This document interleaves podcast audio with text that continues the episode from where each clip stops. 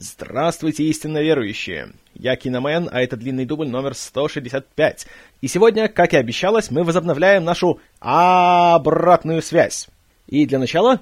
О, э, секундочку, новое сообщение. Так, э, arpod.ru, двоеточие, новый комментарий. Ага, так. Егор Егоров пишет. Киномен, давно интересует вопрос, почему истинно верующие? Оу, Егор, этот вопрос очень кстати. А, вообще, откуда все это пошло? Фраза «Приветствую вас, истинно верующие» не моя, а придумал ее давным-давно замечательный человек Стэн Ли. В свое время это была его коронная фраза. Он говорил «Greetings, true believers!» То есть приветствую вас, истинно верующие. А, последние годы как-то он перестал ей пользоваться, теперь у него не истинно верующие, теперь у него бригадиры, по крайней мере, так он в Твиттере называет своих э, фанатов. А мне просто она вся нравилась, и просто в один прекрасный день, когда я писал один из самых ранних выпусков подкаста, когда я еще пытался немножко экспериментировать в плане приветствия, или в плане прощания, и в плане содержания, и вообще много экспериментировал. Да, я был молодой и дурной, и как-то просто один раз я сказал «Э, «Приветствую вас, истинно верующие». Позвучало так, по-моему, неплохо, и некоторые слушатели мне написали, что «Э, какое классное приветствие». Я подумал, что а почему бы, собственно, и нет? Вот таким образом я украл, э, простите, позаимствовал у Стэна Ли его коронную фразу, и теперь она стала моим чуть измененным, но традиционным приветствием. Опять же, я ни в коем случае никогда не претендовал на то, что я придумал эту фразу. Если кто-то так подумал, то прошу прощения, что ввел в заблуждение. Ну, а теперь перейдем, собственно, к нашей обратной связи. Начнем по традиции с аудиофидбэка, который прислал уже довольно давно наш постоянный слушатель, замечательный человек Solo Stand. Прошу. Приветствую! Я к тебе с вопросами, их будет три. Итак, первый вопрос. А, когда я слушаю твои подкасты, то при разборе любого достаточно а, популярного или знакового фильма всегда можно услышать то, что авторы при его создании на чем-то основывались или чем-то вдохновлялись. А, например, Джордж Лукас вдохновлялся самурайскими фильмами при создании Звездных войн, Кристофер Нолан вдохновлялся схваткой и брал ее за основу при создании Темного рыцаря. Или, например, при создании Халка за основу брался Франкенштейн, ну и так далее. Можно перечислять очень долго. А, так э, что получается? А, получается, что для создания знакового произведения обязательным фактором является то, чтобы оно на чем-то основывалось и перерабатывало какой-то уже имеющийся опыт. Или же нет. Или же э, абсолютно оригинальные произведения ничуть не менее ценны, чем те, которые берут уже какой-то опыт. И где то грань, когда вот именно э, вдохновление перерастает в, в плагиат? До какой степени можно брать что-то за основу, э, чтобы это не было просто копированием, а было именно э, вдохновлением, было именно э, переработкой и было, как, э, не знаю, отсылкой и так далее. Вот такой вопрос. А, второй вопрос. Каждый фильм – это жутко сложная вещь. А, и при его создании его авторы проходят через множество этапов. От э, разработки концепции до разработки сценария, съемок, монтажа, постпродакшена, чего угодно. Но дело в том, что ведь на каждом, если задуматься, этапе у фильма могут возникнуть проблемы. И то есть э, концепция может не понравиться студии, э, сценарии могут не принять, и э, этот процесс тоже застопорится из того, что нормальный сценарий никак не удастся получить. Могут возникнуть проблемы при съемках, при поиске финансирования, даже при монтаже и постпродакшене и продвижении. Все это может отложить фильм в долгий ящик. Но вот хотелось бы спросить, Какие э, наиболее основные вот как бы факторы риска при создании фильма? На каких этапах э, процесс может застопориться в большей степени? Э, и на каком из этих этапов вот вероятность того, что фильм не дойдет до своего счастливого выпуска в прокат, наиболее вероятно? И напротив, э, какие, какие этапы, вот если ты до них э, дошел, если вот это удачно э, реализов... было реализовано, то все, э, фильм, скорее всего, будет и дальше успешно разрабатываться. То есть, э, какие этапы важнее всего преодолеть, и на каких этапах фильм э, больше всего может застопориться. И третий вопрос. У меня такой небольшой дежавю, такое ощущение, как будто тебя кто-то уже об этом спрашивал. Если да, то извини. В американских фильмах, вот извиняюсь за выражение, самое задалбывающее клише, которое почему-то везде фигурирует, я не понимаю почему, и, собственно, об этом вопрос, э, это такой прием, когда а чтобы показать, что один человек э, к другому безразлично относится, э, то этот человек обязательно путает его имя. И возникают всякие вот эти ужасные, глупые диалоги типа э, «Привет, Сьюзан, я Сара, хорошо, Сьюзан» и так далее. Если бы это было в одном-двух фильмах, это было бы ладно. Но почему-то подобные вещи с путаниями имен обязательно фигурируют, наверное, в каждом втором фильме. Даже в каких-то серьезных, знаковых, э, хороших работах. Ну, что это? Это просто ленивый э, сценаристский прием, затянутая шутка, или, может быть, вот я на это надеюсь, э, действительно есть что-то такое, что это оправдывает. Может быть, действительно у американцев есть какая-то э, проблема с восприятием имен на слух. Может быть, это основывается на чем-то, эта шутка. Может быть, у этого есть какая-то подоплека или нет. Вот. Э, заранее спасибо за ответы и всего хорошего. Замечательно. Спасибо большое, Solo Stand. Вопросы приинтереснейшие, и, конечно, отвечать на них я буду, наверное, очень долго и очень витиевато. Начнем с первого. Итак, э, насчет вдохновения, плагиата и обязательно ли на что-то опираться и чем-то вдохновляться. Я не считаю это обязательным, и я не думаю, что если ты полностью что-то написал оригинальное, не, скажем так, закладывая какой-то литературный или театральный или кинематографический фундамент в свое произведение, что оно будет от этого иметь меньшую ценность. Скорее даже наоборот. И, как по мне, то сейчас гораздо большая проблема в том, что чем дальше все это заходит, чем больше людей занимаются творческой какой-то профессией, чем более доступно все это становится для них, то тем меньше как таковой оригинальности и возникает. Потому что теперь, когда у нас, знаете, эпоха новых технологий, всем все доступно, все все смотрят, даже если ты хочешь придумать что-то супер оригинальное, что-то супер новое, что-то свое, хочешь не хочешь, все равно подсознательно ты будешь так или иначе что-то, что-то копировать. Э, уже ставший притчей во языцах пример с Рейдом и Дредом. Фильмы снимались в двух разных точках планеты, снимались одновременно. В обоих случаях был ограниченный бюджет, и особого шума вокруг съемок никто не делал. И просто получилось так, что один фильм вышел раньше, другой вышел позже. И я не знаю насчет вас, но когда Рейд снимался у себя там в Индонезии, что-то я не помню, что были какие-то большие новостные заголовки о том, что в Индонезии снимается новый революционный экшн-фильм. Вообще о фильме заговорили только тогда, когда он уже был готов, когда он поехал по фестивалям. И там все говорили, вау, Рейд, посмотрите какой-то фильм, что они там вытворяют, и тому подобное. И практически в то же время уже велся монтаж Дреда, и фильм уже также готовился для показа на всяких там разных э, съездах любителей комиксов, экшена и всего остального. Но, конечно же, как только вышел трейлер Дреда, уже спустя пару месяцев после рейда, все стали сразу говорить, что «Ай, сволочи, они украли идею, это плагиат на рейд, как вам не стыдно?» А на самом-то деле никто ни у кого не украл. Просто такое получилось совпадение. Да и совпадение только в том, что оба фильма происходят в многоэтажном здании. И в обоих фильмах главный герой пробирается с этажа на этаж, убивая злодеев. Вот, в принципе, и все. Простите, я не считаю, что это настолько оригинальная и уникальная идея, что ее раньше никто никогда нигде не использовал. По такой логике нужно сказать, что Рейд — это, опять же, плагиат с э, четырехминутной сцены из одного из фильмов Тони Джа. В американском прокате его назвали «Защитник». У нас, я как-то даже не помню, как его назвали. Ну, я думаю, все о нем слышали или все его смотрели. И там была сцена, где он по ступенькам 4 минуты бежит, поднимается постепенно, все непрерывно, одним большим дублем, и попутно еще всяких э, своих противников жестоко устраняет.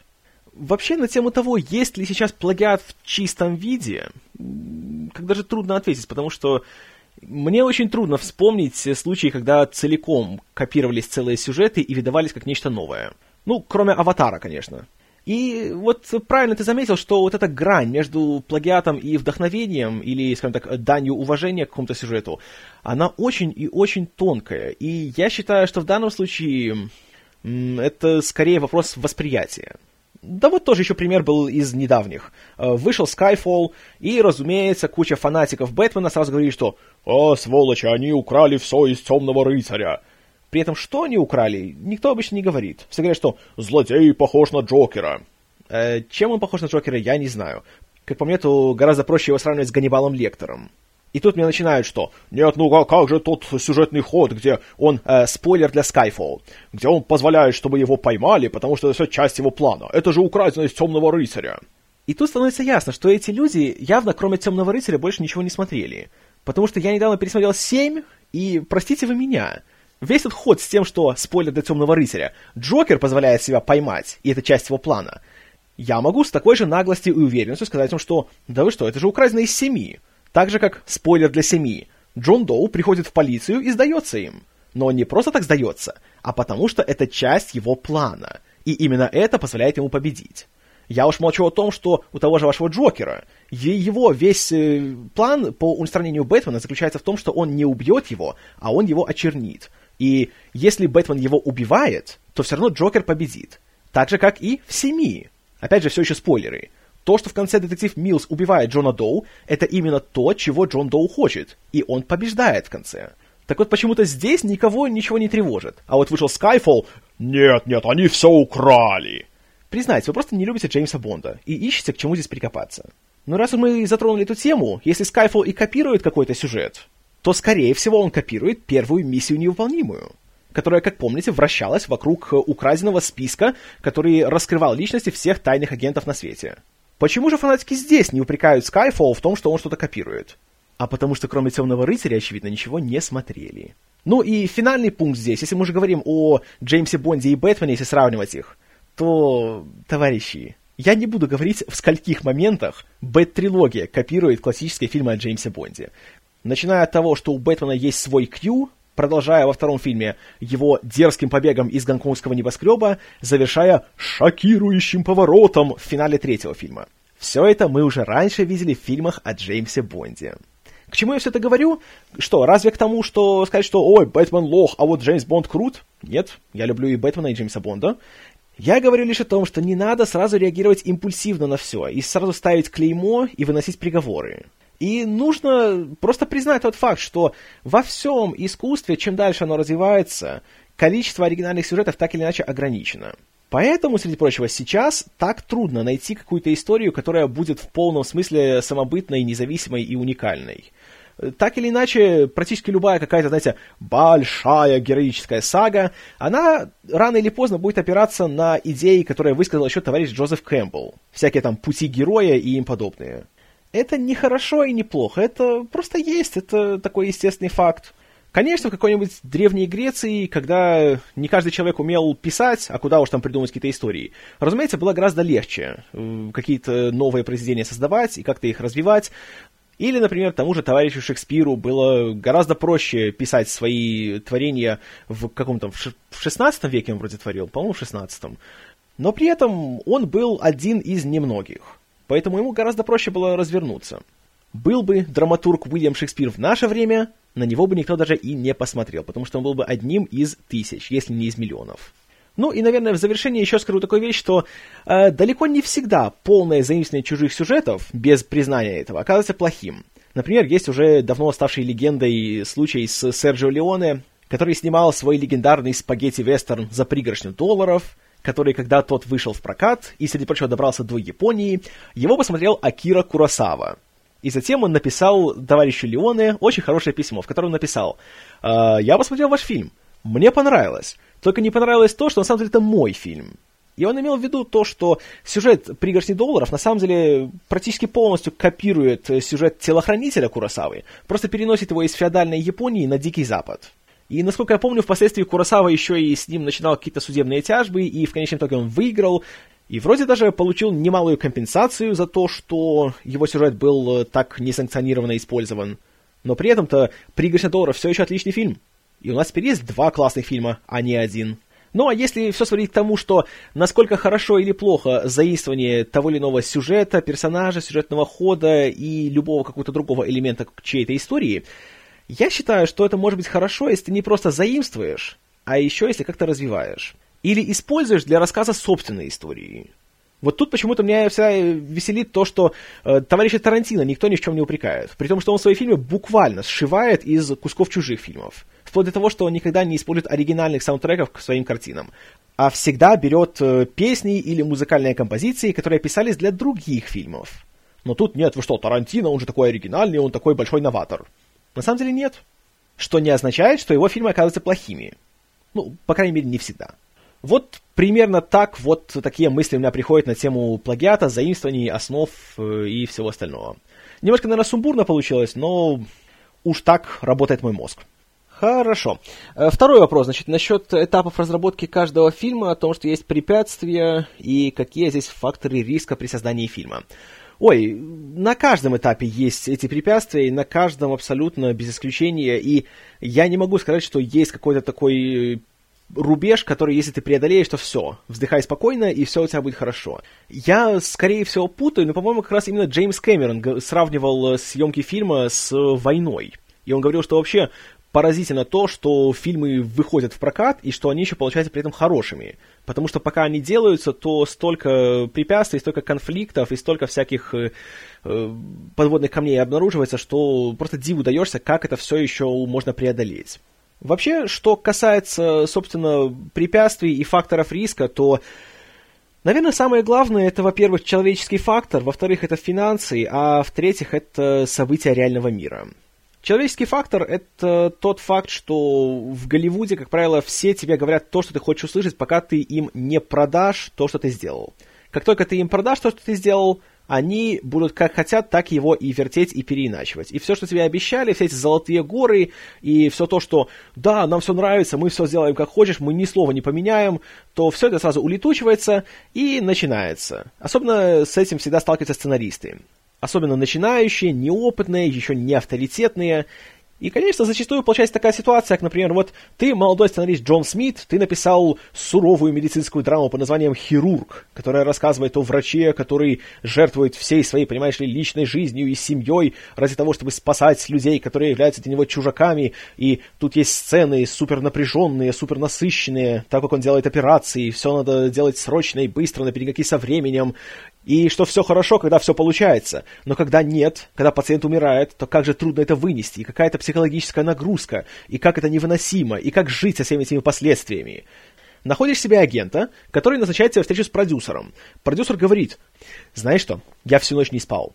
Я буквально не спал ни одной секунды за всю ночь. Я не завтракал. Знаешь почему? Потому что я все это время сидел и читал твой сценарий. Он меня настолько захватил, что я забыл обо всем на свете.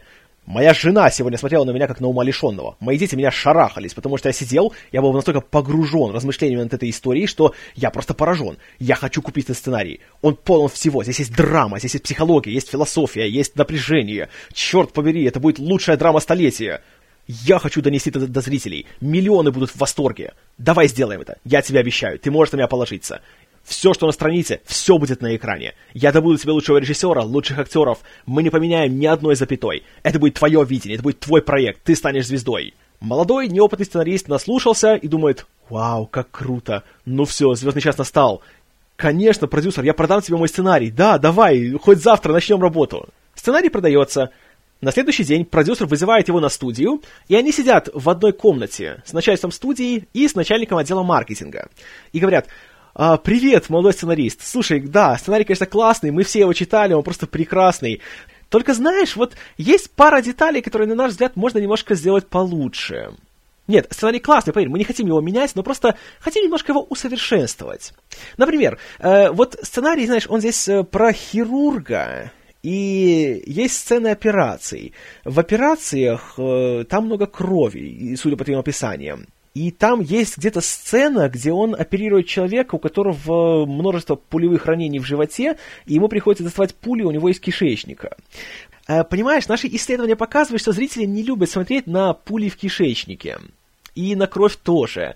Как насчет того, если мы э, поменяем э, профессию главного героя? Это будет та же история, поверь. Все тоже напряжение останется, только давай, например, мы превратим его из хирурга в, ну не знаю, э, ветеринара. М? Почему нет? У ветеринаров тоже хватает всякой э, напряженной работы. Сценарист говорит, но, товарищи, э, сценарий называется «Хирург». Как я могу превратить его в ветеринара? Тут вмешивается начальник отдела маркетинга и говорит, «А, мы назовем его ветеринар, это классное слово, оно на слуху, его индекс узнаваемости зашкаливает, плюс, э, чтобы привлечь молодежную аудиторию, можно будет назвать его сокращенно ВЕТ, это звучит круто, это стильно, это легко запоминается, и кроме того, у ветеринара могут быть пациенты, знаешь, э, маленькие милые щенята, И, кстати, слушай, обязательно ли делать его драмой? Можно сделать его теплой семейной комедией. И я уже представляю постер фильма. Вот у нас есть главный герой. Например, его играет... Эм, эм, начальник отдела маркетинга достает молодежный журнал, смотрит, листая страницы, о, Джош Дюамель. Он играет твоего главного ветеринара, и афиша такая. Он стоит, вокруг него щенята, один человек сидит у него на голове, а у Джоша Дюамеля на лице такая растерянная улыбка. И он разводит руками, мол, ну вот что тут поделать, это же моя работа. И вот будет теглайн фильма. Это собачья работа. Но кто-то же должен ее делать. Начальник студии слушает, думает, слушайте, отличная идея. О, а давайте у, у него еще будет э, секретарь, который будет играть э, Кэтрин Хайгл. Она будет остроумной и саркастичной, но при этом у нее будут большие симпатии к ветеринару. И в конце фильма они будут парой. Хорошо?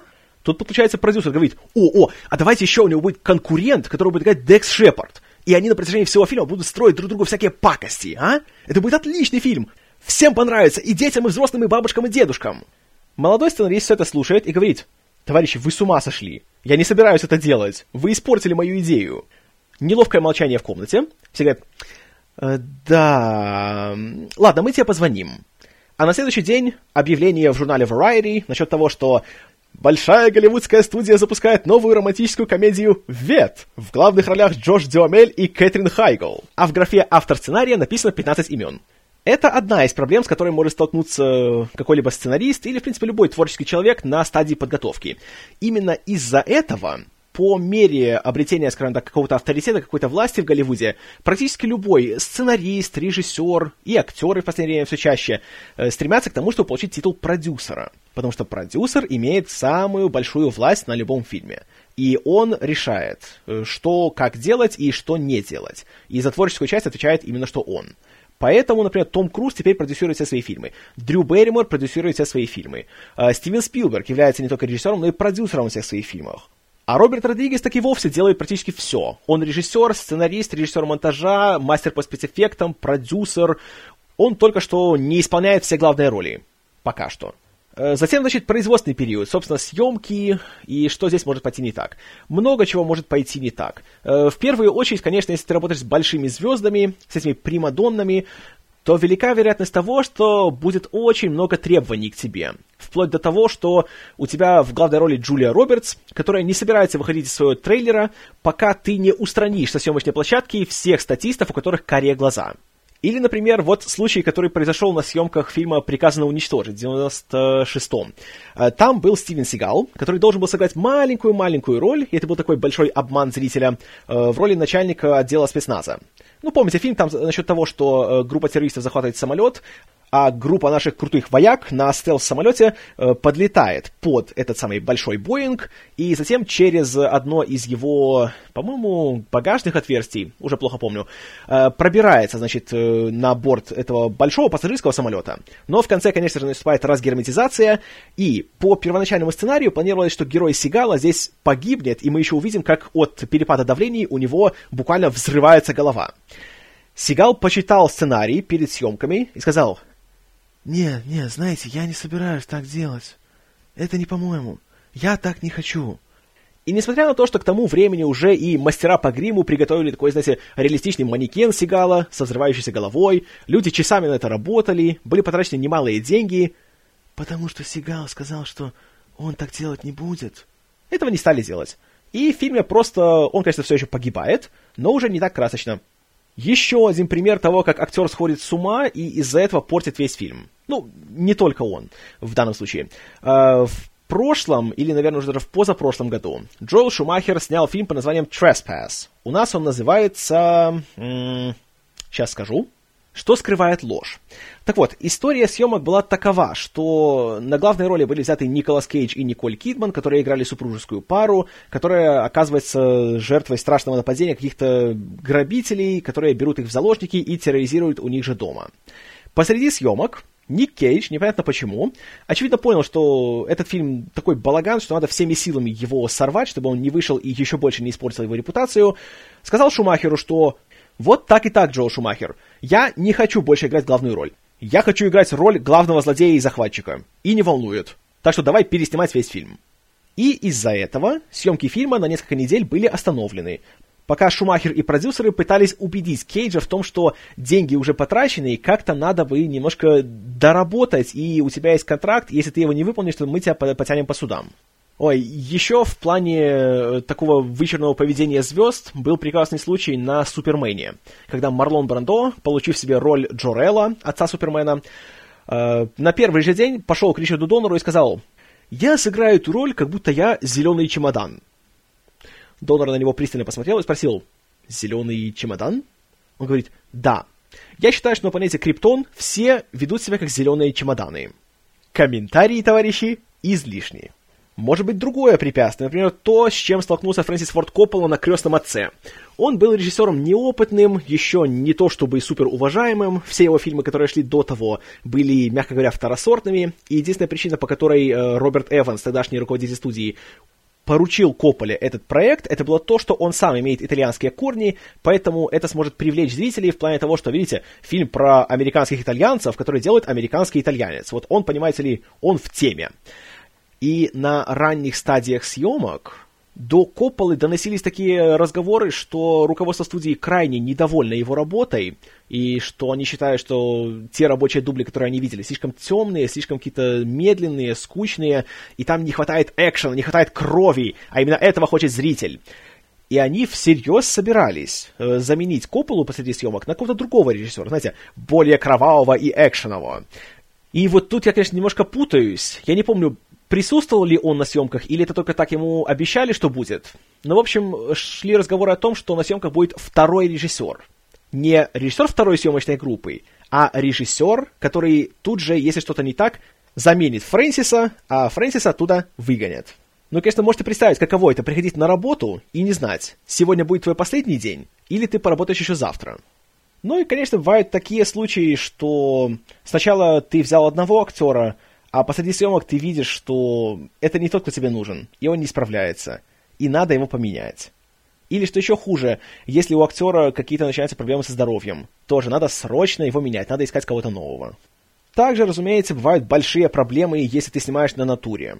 Тут снова Фрэнсис Форд Коппола и его уже давно ставшая притчей во языцах история съемок «Апокалипсиса сегодня», когда он полетел на Филиппины за собственные деньги, были построены гигантские декорации, а тут вдруг налетел тропический шторм, который все эти декорации уничтожил. Или как Мартин Шин посреди съемок э, пережил сердечный приступ и чуть не погиб.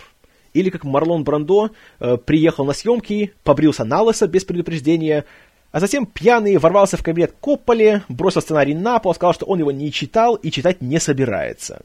В общем, человеческий фактор — это очень обширный фактор, который может повлиять на все, что угодно и как угодно. Никогда нельзя предсказать. А финансовый фактор, ну, тут все гораздо проще. Любой фильм делается э, за счет каких-то инвесторов. Это может быть либо сама студия, которая будет выпускать фильм, либо это могут быть какие-либо сторонние организации, которые дают тебе деньги на съемку твоего фильма.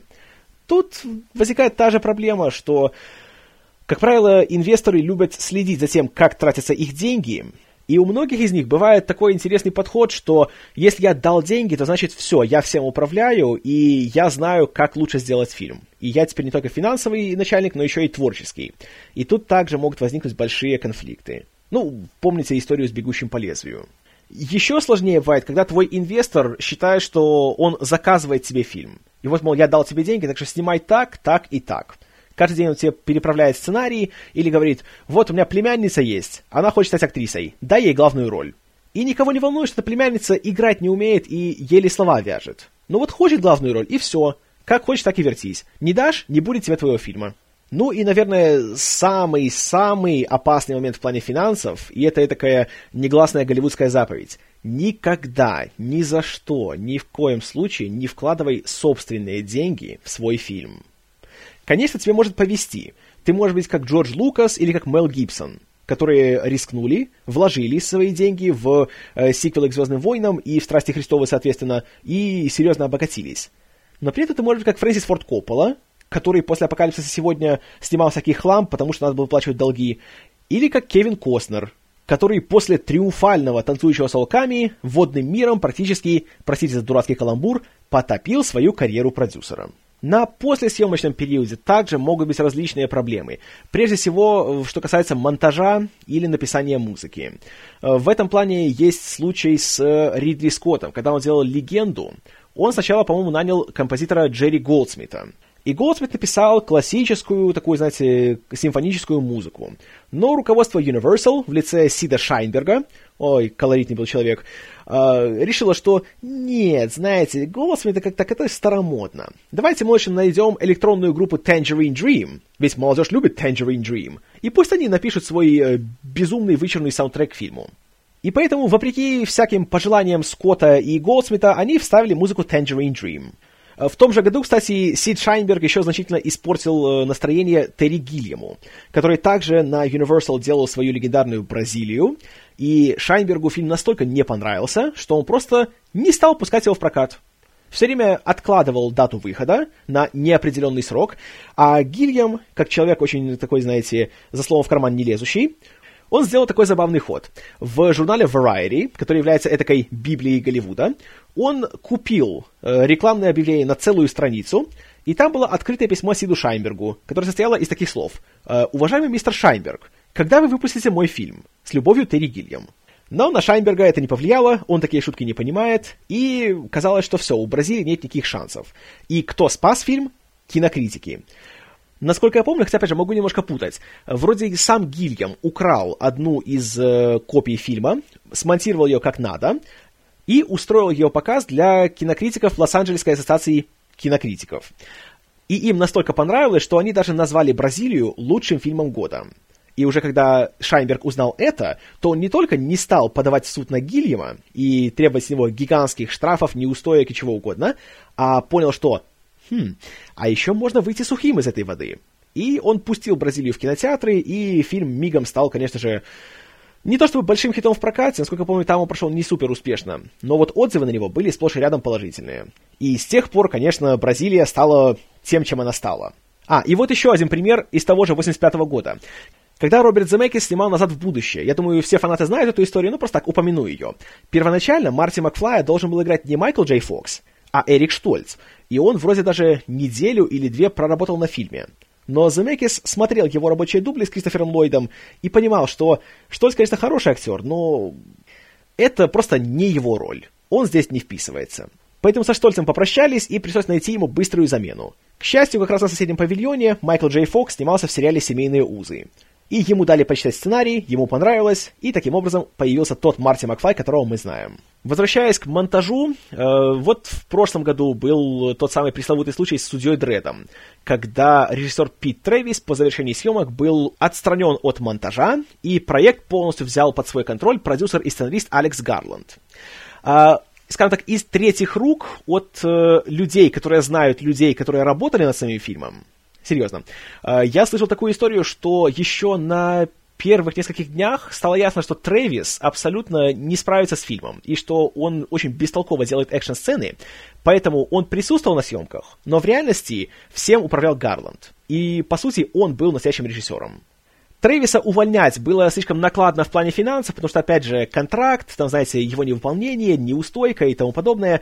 Поэтому было решено просто оставить его на съемочной площадке, но при этом он там никакой власти не имел. И поэтому все проходило только через Алекса Гарланда. Ну и третий большой-большой опасный фактор, на мой взгляд, это реальная жизнь. И форс-мажорные события, которые могут очень плохо сказаться на твоем фильме. Например, в прошлом году на Рождество вышел себе Джек Ричер, классный фильм, хорошо все сделано, с классными актерами, с классным сценарием. И вроде все будет хорошо, но вот, черт побери, буквально за неделю до премьеры в деревеньке Сэнди Хок в штате Коннектикут происходит страшнейшая, страшнейшая трагедия со школьником, который пришел и начал стрелять в своих одноклассников. А первая сцена Джека Ричера — это то, как злодей Джай Кортни приезжает на парковку, достает снайперскую винтовку и хладнокровно убивает пять случайных прохожих. И вот представьте, в каком положении были создатели фильма. Откуда они знали, что все получится вот так вот? Вот потому зритель и не пошел смотреть Джека Ричера. Еще один случай. Э, ремейк «Красного рассвета», который э, сейчас выходит э, в Штатах уже на Blu-ray, а в России вроде как раз в прокат выходит в этом месяце. Или... Да, в этом месяце. Его-то сделали еще, по-моему, в 2000... То ли девятом, то ли десятом. В общем, Крис Хемсворт там играл главную роль еще до Тора. Но сначала студия MGM обанкротилась и впоследствии продала дистрибьюторские права, по крайней мере, в международном прокате компании Open Road. А во-вторых, фильм был уже вроде готов, и когда у MGM начало постепенно уже налаживаться финансовое положение, фильм снова положили на полку и отсрочили на неопределенный период. Почему? Потому что в этот раз большой красной угрозой фильма была китайская армия. Но так как Китай сейчас становится все более важным рынком для сбыта кино, и он приносит гигантские суммы денег от проката, стало ясно, что у, понимаете ли, китайцы обидятся, если мы покажем их злодеями, и они не захотят закупать наши фильмы в будущем. Поэтому что мы будем делать? Мы отменим премьеру фильма, а затем с помощью компьютерной графики во всех сценах поменяем китайский флаг на севернокорейский и скажем, что это не из Китая захватчики, а из Северной Кореи. И не важно, что при этом они будут говорить на китайском и выглядеть как китайцы. Какая разница? Они же азиаты, они все на одно лицо. Вот такая была логика студии. Ну и получилось то, что ремейк «Красного рассвета» вышел в прокат, получился большой пшик, никаких скандалов не было, потому что всем просто наплевать на этот фильм. Были бы там китайцы, нигерийцы, колумбийцы, да кто угодно. Людям просто все равно. Ну и, конечно, еще один случай из прошлого года — это «Охотники на гангстеров», которые должны были выйти в сентябре, но из-за очень-очень-очень-очень страшных событий, которые произошли на премьере «Темного рыцаря. Двоеточие. Возрождение легенды», где отморозок Джеймс Холмс пришел в кинотеатр и стал убивать людей, а в «Охотниках на гангстеров» в трейлере даже показывали, что одной из кульминационных сцен будет перестрелка в кинотеатре, в которой амбалы Микки Коуна буквально простреливают э, экран и через него выходят и стреляют в зрителей, стало ясно, что в таком виде фильм пускать просто нельзя. Поэтому его перенесли на январь и стали переснимать. Ну, правда, к сожалению, фильму это все равно не помогло. Даже если бы осталась оригинальная сцена, это была наименьшая из его проблем. Но это уже другой разговор.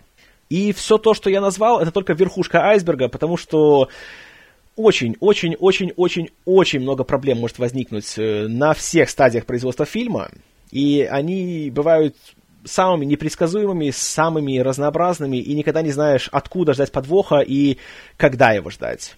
Поэтому процитирую все того же, кажется, Джеймса Кэмерона, по-моему, это все-таки был он. Не думаю, что кто-то другой. Э, что все-таки диву даешься, как фильмы еще выпускаются в прокат и еще становятся успешными.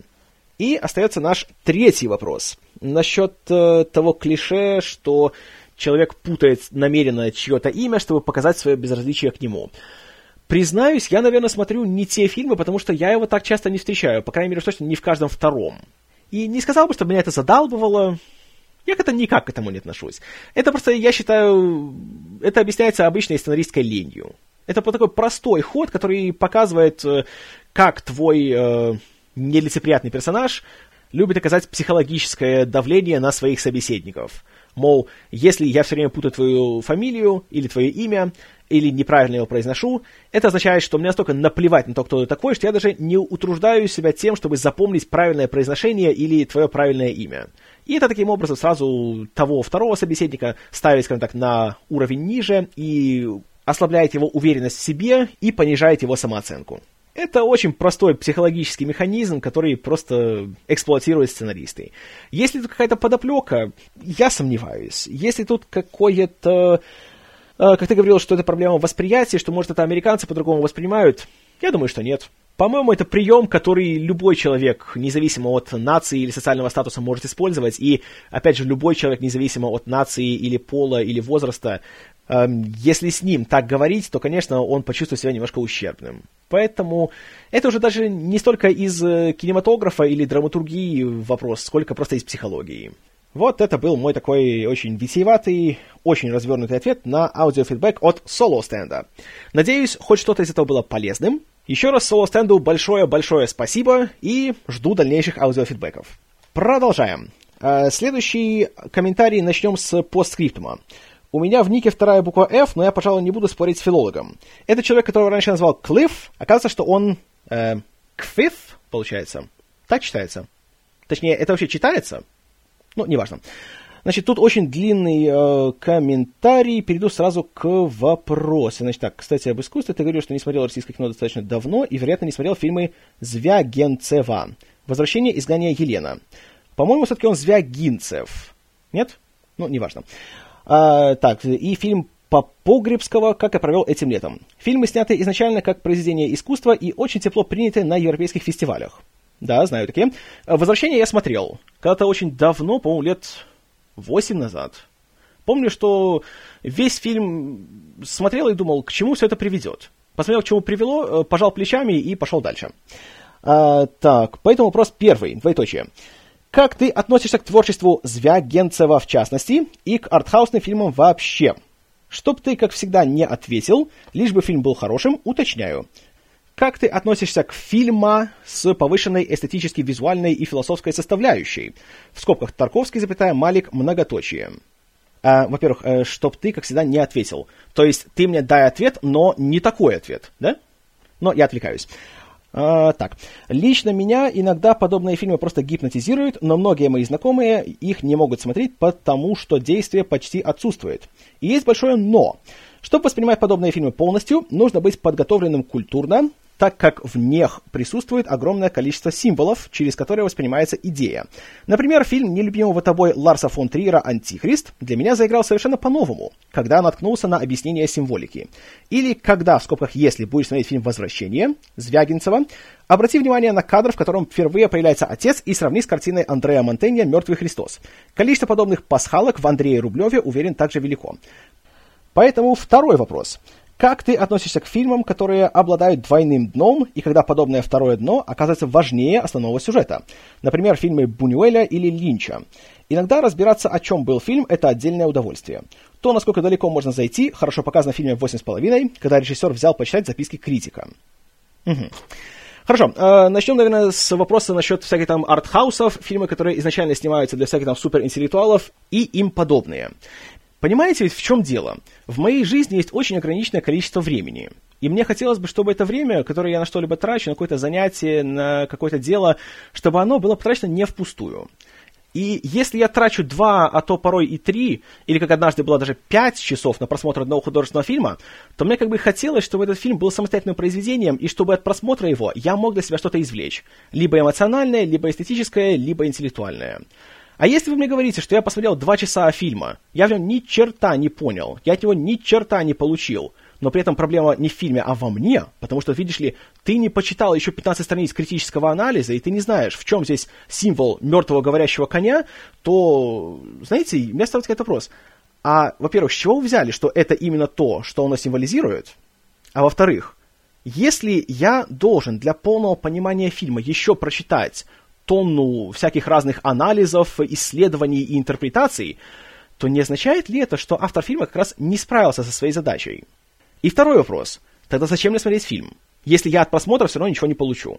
Если мне надо потом еще копаться и искать. И что здесь это означает? От э, группы высоколобых интеллектуалов, которые вдруг решили, что то, что они говорят, это правда. А что касается моего отношения к подобным фильмам, если фильм хорошо сделан, если его автор реально знает, что он делает и о чем он делает, то фильм будет интересен. Фильм мне понравится. Тоже «Древо жизни» я включил в свой список лучших э, фильмов 2011 года. И я тогда говорил, что да, наверное, я не все усвоил, где здесь что скрывается, какие здесь глубины и высоты. Но я смотрел фильм, и во время него я что-то чувствовал.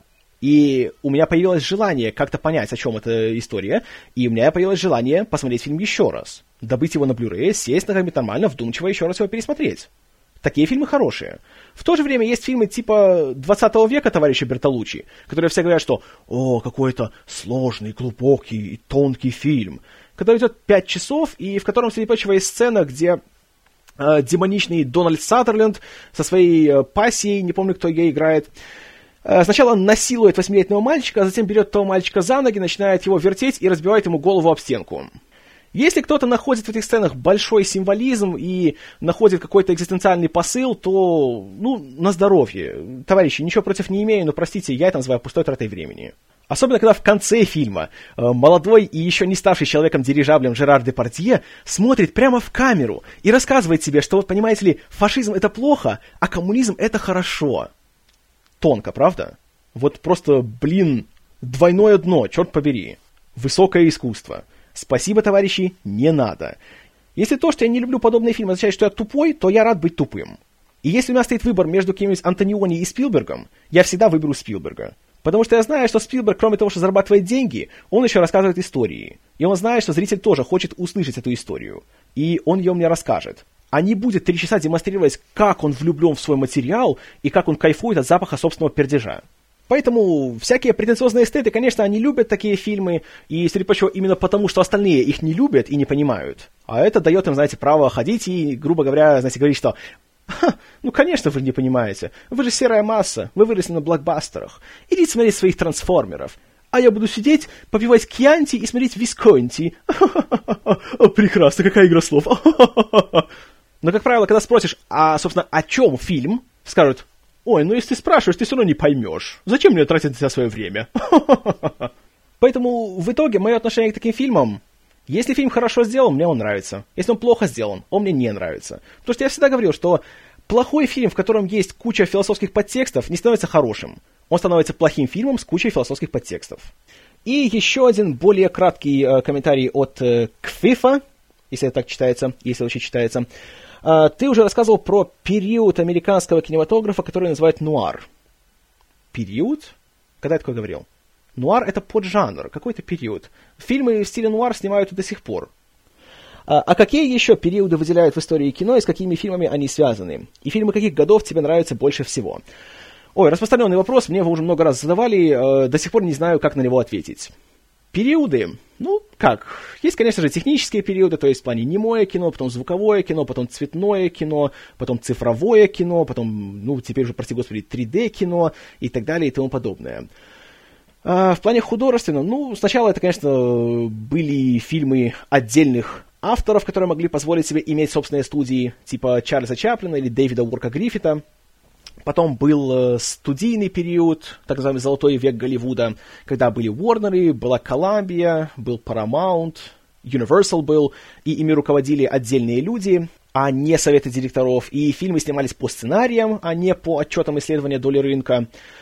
А, затем был период э, переходный между, э, скажем так, старой системой и таким новым Голливудом. Это, конечно, 60-е. Ну, в принципе, это был период переходный и для, собственно, Америки, когда всякие разные тревожные события начали происходить. Холодная война, Вьетнам, убийство Кеннеди, убийство Мартина Лютера Кинга, контркультура, движение хиппи, президент Никсон, импичмент президента Никсона и так далее и тому подобное.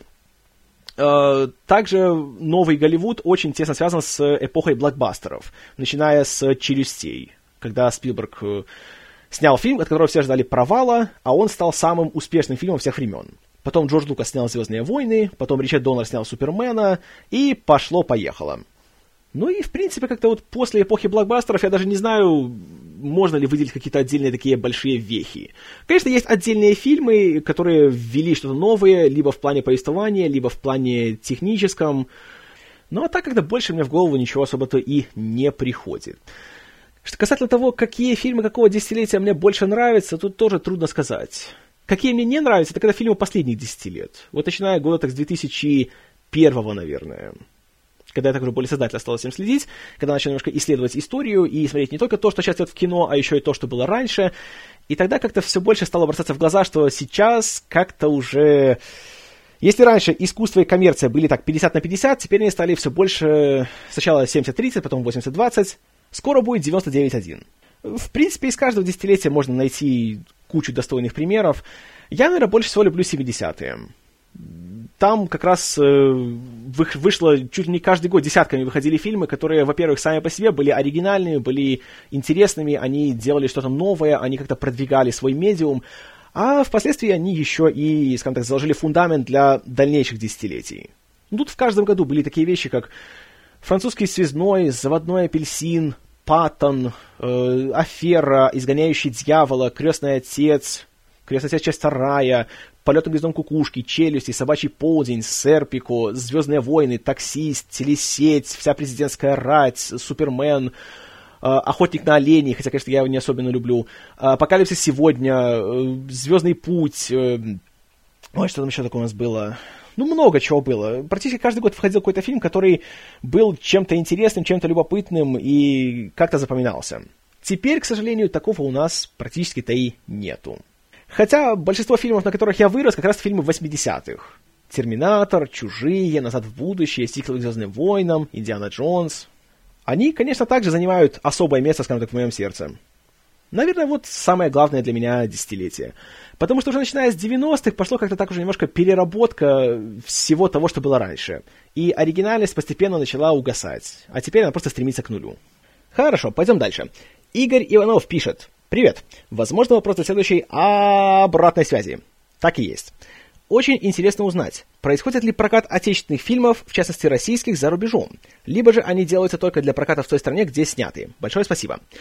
Международный прокат – это вещь очень дорогая, и позволить ее могут себе единицы. Например, в случае с российскими фильмами так случилось, я точно помню, только что с «Ночным и дневным дозорами», а также с «Девятой ротой». «Ночной и дневной дозор» э, купили для дистрибуции э, представители Fox – по-моему, это были Fox Searchlight, их э, подразделение, которое специализируется на независимом кино. И они организовали ограниченный прокат дозоров в Европе, Великобритании и США. Девятую роту точно знаю, что показывали в кино в Великобритании, а вот в США вот тут вопрос. На DVD точно знаю, что фильм там выходил, и приняли его на удивление довольно тепло. Ну а что касается уже более поздних фильмов, то тут, конечно, вопрос. Как-то не могу ничего такого вспомнить. Ну, есть, конечно, совместные проекты американо-российские. Вроде, вот недавно вышел фильм по названием «Москва-2017», который во всем мире называется «Branded», то есть э, э, заклейменный то его пустили в ограниченный прокат, по-моему, в США, перед тем, как сразу пустить его на Blu-ray, а у нас его пустили в кино. Или, насколько я знаю, новый фильм Ренни Харлина. Даже название сейчас не вспомню, про какой-то там перевал. Э, тоже вроде режиссер э, иностранец, а снимают у нас, и половина актеров э, иностранцы, половина из России, поэтому тут получается такой же совместный проект. Как бы это немножко другая ситуация. А что касается международного проката, как я уже говорил, это дорогая вещь. Как-то я вам уже упоминал насчет того, что любой, например, большой голливудский блокбастер, чтобы его сначала снять, нужно энное количество миллионов долларов, а чтобы затем его еще пустить по всему миру, чтобы там его разрекламировать, чтобы э, его показали в кинотеатрах, требуется еще миллионов обычно 100-150 это все вложить. И теперь это могут себе позволить только самые большие студии, вроде э, Sony или Universal или Warner. Хотя и тут наступают немножко такие перемены. Например, в прошлом году Paramount стали продавать э, права на международную дистрибуцию другим компаниям. Э, не стали за это браться, потому что это получается слишком накладно и не настолько прибыльно, чтобы это делать. Поэтому, например, прокат экипажа, насколько я знаю, в Европе осуществляли уже не они и не их представительство, а совершенно другие дистрибьюторы. А, например, студия DreamWorks, которая вроде бы, знаете, такая большая студия, тем более там Спилберг, Катценберг, все дела, и уже понаполучали Оскаров, понаделали столько хитов, позарабатывали столько денег, но при этом они сами не являются дистрибьюторами собственных фильмов. И до недавнего времени э, DreamWorks э, все свои фильмы выпускали под эгидой Paramount, а с прошлого года они перешли под крыло Fox. Поэтому теперь они только занимаются производством – а распространение — это уже дело Fox. Это выгодно для обеих сторон, потому что дистрибуция стоит очень дорого, и для DreamWorks, чтобы вкладывать деньги еще и в производство, и в дистрибуцию, у них пока столько финансов нету. Для Fox же при этом, если они только берут какой-то фильм на распространение, то они несут гораздо меньше финансовый риск. Они вкладывают относительно бюджета фильма гораздо меньше, и э, они получают тогда прибыль, как бы если сравнить э, прилагаемые усилия и получаемый доход, то пропорция получается очень э, высокая и гораздо выше, чем если бы они еще участвовали в производстве. И, собственно, в этом вся причина, почему большинство российских фильмов выпускаются только что на территории СНГ. Потому что в СНГ есть свои дистрибьюторы, у которых уже есть своя сеть, и у которых уже устоявшаяся репутация на рынке, и они знают, что, как и почем. А выбираться на международный рынок, где гораздо большая конкуренция, где свои правила, где свои расценки гораздо более высокие, им просто нецелесообразно потому что усилия не оправдаются. И если будет какая-то прибыль, то она будет недостаточно большой, чтобы оправдывать такие эксперименты в будущем. Вот примерно так обстоит ситуация. Следующий комментарий от постоянного слушателя Евгения Плиса. Значит, мы с ним в комментариях немножко говорили на тему того, какой актер идеально вжился в роль какого-то супергероя, и что после него никого с ним уже не ассоциируешь. Евгений назвал Кристофера Рива и Супермена, я назвал Хью Джекмана и Росомаху, и вот ответ. А, еще помню, когда-то хотел отправить тебе видео-вопрос, наверное, аудио ты имеешь в виду, на некоторые темы, но как-то не сослось все. Так что задаю один из них сейчас. Когда-то давно я был безумно счастлив, что ведется работа над продолжением ремейком такого культового фильма, как «Робокоп». С одной стороны, оно не нужно, так как первый фильм был очень лаконичным и, самое главное, законченным. И это очень редкое явление на сегодняшний момент. Но с другой, мне дико завидно было на тот момент, что у Терминатора было отличное предложение, а у Робо даже говорить ничего не хочется. Так вот, когда анонсировали режиссера, мне показалось, что это свежий ход, да и по интервью казалось, что у автора много идей, но с каждой последующей новостью мой страх все накапливался и накапливался. Мне действительно страшно, что один из самых запоминающихся моментов моего детства изнасилуют в позе лотоса. Вопрос, двоеточие. Веришь ли ты, что фильм будет хотя бы на уровне среднего, или же он провалится с грохотом? А также, как ты относишься к осовремениванию старых фильмов? Бегающий робот-полицейский — это что-то. Если новые черепахи-ниндзя окажутся жутким детским г***, то я вообще уйду в депрессию.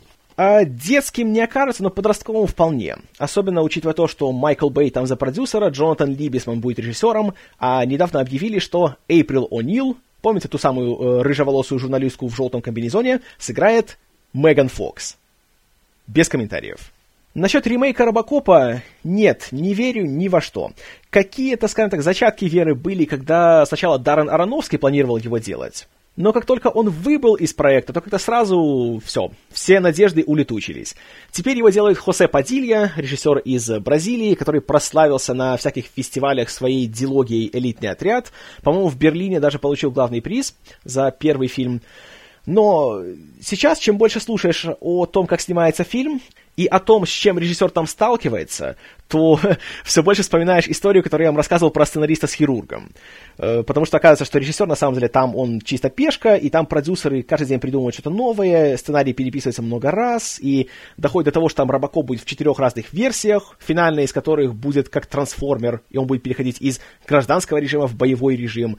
И тот факт, что съемки затягиваются, и вдруг ни с того ни с сего без объяснения причин фильм перенесли, по-моему, почти на год, это ни о чем хорошем, конечно, не говорит. Насчет осовременивания. Робокоп это был фильм 80-х, и он идеально их показывал, он их высмеивал, всю эту корпоративную культуру, рейгономику, и всю эту таблоидную журналистику, которой плевать на правду и факты, главное показать только, знаете, все кровавые и жареные скандальные подробности, а то, что это кому-то испортит жизнь, это никого не интересует, главное рейтинги, и главное, как ты будешь выглядеть, какая у тебя прическа в экране, вся вот эта поверхностность, весь этот материализм. Фильм просто идеально это все изобразил, идеально по всему этому прошелся, и он получился таким очень классным, остроумным, бодрым, динамичным, зрелищным срезом своей эпохи. И кроме того, он был отличным боевиком. И еще один плюс, который работал на пользу Робокопа. Когда его снимали, никто не делал из него сенсации. И никто не говорил, что «О, это Робокоп, у него уже есть миллионы поклонников, поэтому у нас есть, скажем так, готовая аудитория, которая, даже если они ожидают чего-то плохого, они все равно из любопытства его посмотрят». И у авторов была полная воля в плане своей фантазии. И они делали вещи не потому, что вот это было в оригинале, и надо, понимаете ли, это как-то разыграть, или пошутить на эту тему, или сделать дань уважения. Они думали, что вот это для истории нам нужно, а вот это не нужно. И это самый правильный подход. А то, что делается сейчас, это попытка просто дважды войти в одну и ту же реку. А как известно, успехом такие попытки заканчиваются аж никогда. Конечно, есть случаи, когда фильму просто нужен ремейк или перезапуск, потому что оригинал получился неудачным, или потому что он просто не раскрыл весь потенциал всей этой истории. Ну, «Судья Дред» — вот лучший пример тому. Оригинальный фильм был лажей. Новый фильм получился прекрасным. Но, увы, таких случаев буквально единицы, и еще больше, увы, то, что такие фильмы в прокате проходят очень слабо. А «Робокоп» — нет. Ничего хорошего там не получится, вот увидите. Далее, комментарий от Ромы Юськива. Юскив или Юскив? Э, прости, пожалуйста, я просто с украинскими правилами чтения абсолютно никак не знаком, поэтому если неправильно, то прошу прощения. Хотелось бы услышать твой ответ на такой вопрос в обратной связи. Есть ли такие фильмы, которые ты однажды посмотрел, и они тебе очень понравились, или не понравились, но когда прошло какое-то время, ты их пересмотрел и понял, что они не такие уж и хорошие, или плохие, как показалось сначала. И, возможно, тебе даже стало стыдно перед самим собой за свое прежнее мнение. Вот приинтереснейший вопрос. Я, признаюсь, очень долго пытался вспомнить, какие у меня были подобные случаи. Первым в голову пришел фильм «30 спартанцев», э, который э, товарища Снайдера. Помню, посмотрел его в первый раз, я был просто в восторге. Я думал, что вау, как это классно, какой суперский фильм, черт побери, это шедевр на века. Потом, конечно, я дал посмотреть его паре человек. Та пара человек была далеко не в восторге и сказали, что «Мэн, о чем ты говоришь? Тут долбанные боевые носороги и министрили с козьими головами. И я подумал, ну, наверное, да, может, это, конечно, не шедевр. Потом я его пересмотрел и понял, что, ну да, я, конечно, переоценил его. Фильм все еще мне нравится. Я ничего, как бы, скажем так, плохого супер о нем не скажу, но при этом говорить, что «Вау, это новое, знаете, слово в кинематографе, Снайдер гений» и тому подобное, конечно, это говорить не буду. Потому что боевые носороги министрили с косими головами, товарищи. И, конечно, э, главный герой, у которого путь героя заключается в том, что он крутой, он крутой, он крутой, э, потом он крутой, спойлер, который стал спартанцем, потом он еще крутой, а потом он умирает. Но я думаю, об этом фильме как-нибудь еще отдельно поговорю. Тем более, что у товарища Снайдера в этом году новый фильм, а еще есть пара его вещей, о которых я не говорил, так что, ну, посмотрим. Ничего не обещаю, но все возможно. А, Начало тоже фильм, который я шел смотреть в кинотеатр. В кинотеатре я восхищенно матерился на ключевых сценах и думал, вау, какой классный фильм, это шедевр, черт побери, я его обожаю. Потом я пошел в него второй раз в кинотеатр. И как-то, знаете, уже эмоции были не такими уже бурными. Все еще мне понравилось, и сюжет стал более логичным, и я начал, скажем так, э, сводить ниточки сюжета уже в, в единое целое, и понятно стало, что ага, значит, он сделал это, потому что вот это, и они побежали туда, потому что вот это. Такое было. Но при этом я смотрел, я понимал, что почему я снова восхищенно не матерюсь? И стало ясно, что фильм, конечно, да, он визуально это пиршество для глаз, классные спецэффекты, классная операторская работа, Оскары получены заслуженно, ничего не спорю. Но сценарий все-таки это скорее инструкция для конструктора, чем э, полноценная художественная история. И персонажи здесь это не герои, у которых есть какие-то эмоции, какой-то внутренний мир, а это просто фигуры на шахматной доске, которые выполняют свою функцию. Хорошо ее выполняют, но тем не менее, фильм, который мне сначала не понравился, хотя, конечно, я хотел, чтобы он мне понравился, потому что, ну, Эмма Стоун, все дела, это фильм «Прислуга». Я о нем как-то уже говорил, и у меня все еще есть к нему куча претензий, но недавно, чуть меньше месяца назад, я прослушал аудиоверсию книги, по которой фильм был снят. И как-то, признаюсь вам, мне эта история, знаете, так немножко даже так зацепила. И теперь появилось большое желание пересмотреть фильм. И, возможно, я все-таки был к нему слишком строг, и, может быть, он даже как-то мне понравится больше. Было бы, конечно, хорошо. Все еще я считаю, что в плане показа 60-х и всей этой эпохи борьбы за гражданские права, конечно, там это все очень сильно приукрашено, и все острые углы сглажены, но просто как такая простая, красивая мелодрама, по-моему, очень даже получилась хорошая история. По крайней мере, в книге. Надо пересмотреть фильм, просто более внимательно на него обратить внимание. Среди комедий хватает много случаев, когда я смотрел в первый раз и думал, чего все так прутся от этого? Что есть смешного?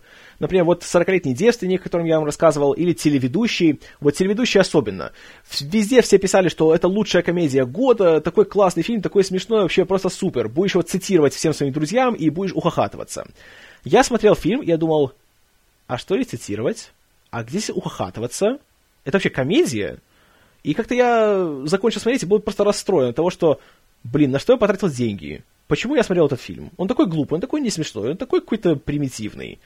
А потом, спустя энное количество времени, где-то просто на YouTube наткнулся на какую-то нарезку сцены с фильма.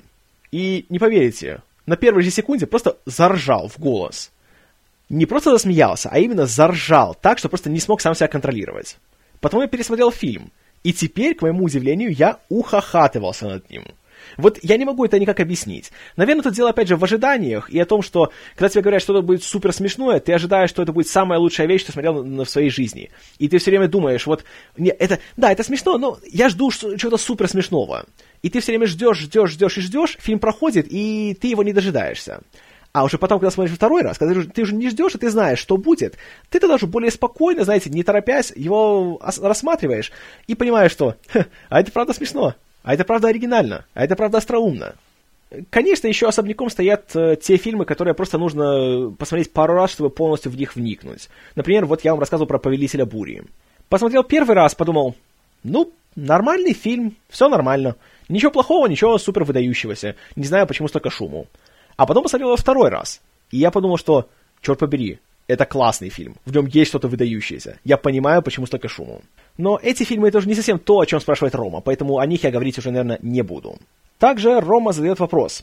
Ходят слухи, что Бен Эффлек собирается написать или уже работать над сценарием по роману Стивена Кинга «Противостояние». Что ты об этом слышал и что думаешь? И какие планы на ближайшее будущее? Подкастеры, о которых фильмах нас порадуешь. А, насчет Эфлика слухи такие были, да, но, по-моему, он даже сам их в свое время опроверг и о том, что он не будет делать противостояние. Потом за него вроде взялся Дэвид Йейтс, который делал последние, сколько-то, четыре фильма про Гарри Поттера. Эфлик сейчас уже объявил, что он снова экранизирует Денниса Лихейна, что прекрасная новость. И экранизация это будет э, его последнего романа, который называется «Live by Night». То есть, примерно можно перевести как «Живи по ночам». Это непривычная для Лихейна книга, потому что это исторический роман, это такая большая криминальная сага, которая развивается во времена Сухого Закона. Среди прочего, благодаря успеху этой книги, Лихейн теперь станет одним из сценаристов на четвертом сезоне «Подпольной империи».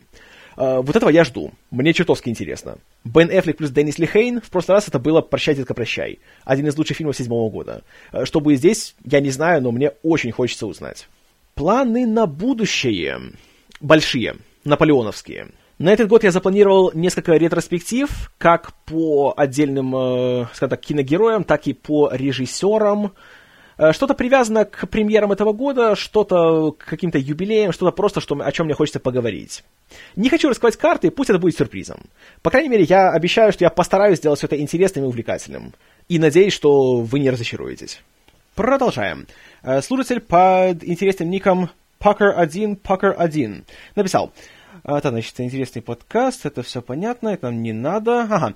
Интересно узнать твое мнение на такую тему. Я не фанат сериалов, но бывало раньше такое, что если подсаживался на какой-либо сериал, то смотрел его очень жадно.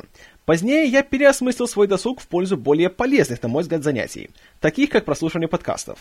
Это развлекает меня и в то же время приносит информационную пользу, не мешая при этом заниматься рутинной работой или многими другими видами деятельности. Например, ехать куда-либо или заниматься спортом, уборкой, готовкой и другое. Но из-за роста популярности сериалов очень много людей посвящают им все больше и больше времени. И возникает проблема, что с хорошими старыми друзьями, кроме этого, бывает не о чем поговорить. В связи с этим хочу задать тебе несколько вопросов. Какие темы, какие авторы подкаста тебе кажутся интересными? Как ты относишься к проблеме зомбирования в кавычках людей телесериалами? Сталкивался ли ты с угнетением личности человека от такого времяпрепровождения и как помочь таким людям? А, интересный вопрос. А, ну, во-первых, я бы сказал так, что телесериал и подкаст это, на мой взгляд, слишком разные вещи, чтобы их сравнивать. Это примерно как сравнивать, а, не знаю, кружку и кастрюлю. У, у них есть свои уникальные преимущества и свои уникальные недостатки, поэтому я не могу сказать, что одно должно полностью заменять другое. Э, насчет э, жадного просмотра и насчет зомбирования, я с таким, к счастью, не сталкивался, хотя сам раньше, когда у меня было больше свободного времени, когда я еще учился, у меня еще, скажем так, было больше сил, потому что после работы бывает приходишь, что уже ничего не хочется, хотя вроде время есть. Я тоже смотрел сериалы пачками, смотрел, мог за выходные посмотреть целый сезон, то есть серии так 24 какого-нибудь такого, знаете, очень э, наркоманского сериала, ну, наркоманского в плане его эффекта, а не в плане темы. А, на тему того, насколько это угнетает личность человека, это зависит, во-первых, от человека, а во-вторых, зависит от того, что он смотрит. Если он смотрит ОЗ, прослушку, триме, лечение и другие подобные вещи, то никакого угнетения не будет и в помине, потому что это сериалы, которые, знаете, любому фильму дадут фору в плане глубины и в плане полноты охвата своих тем. А если же он будет смотреть только Доктора Хауса и Ходячих Мертвецов, то, простите, с таким человеком действительно будет не о чем говорить.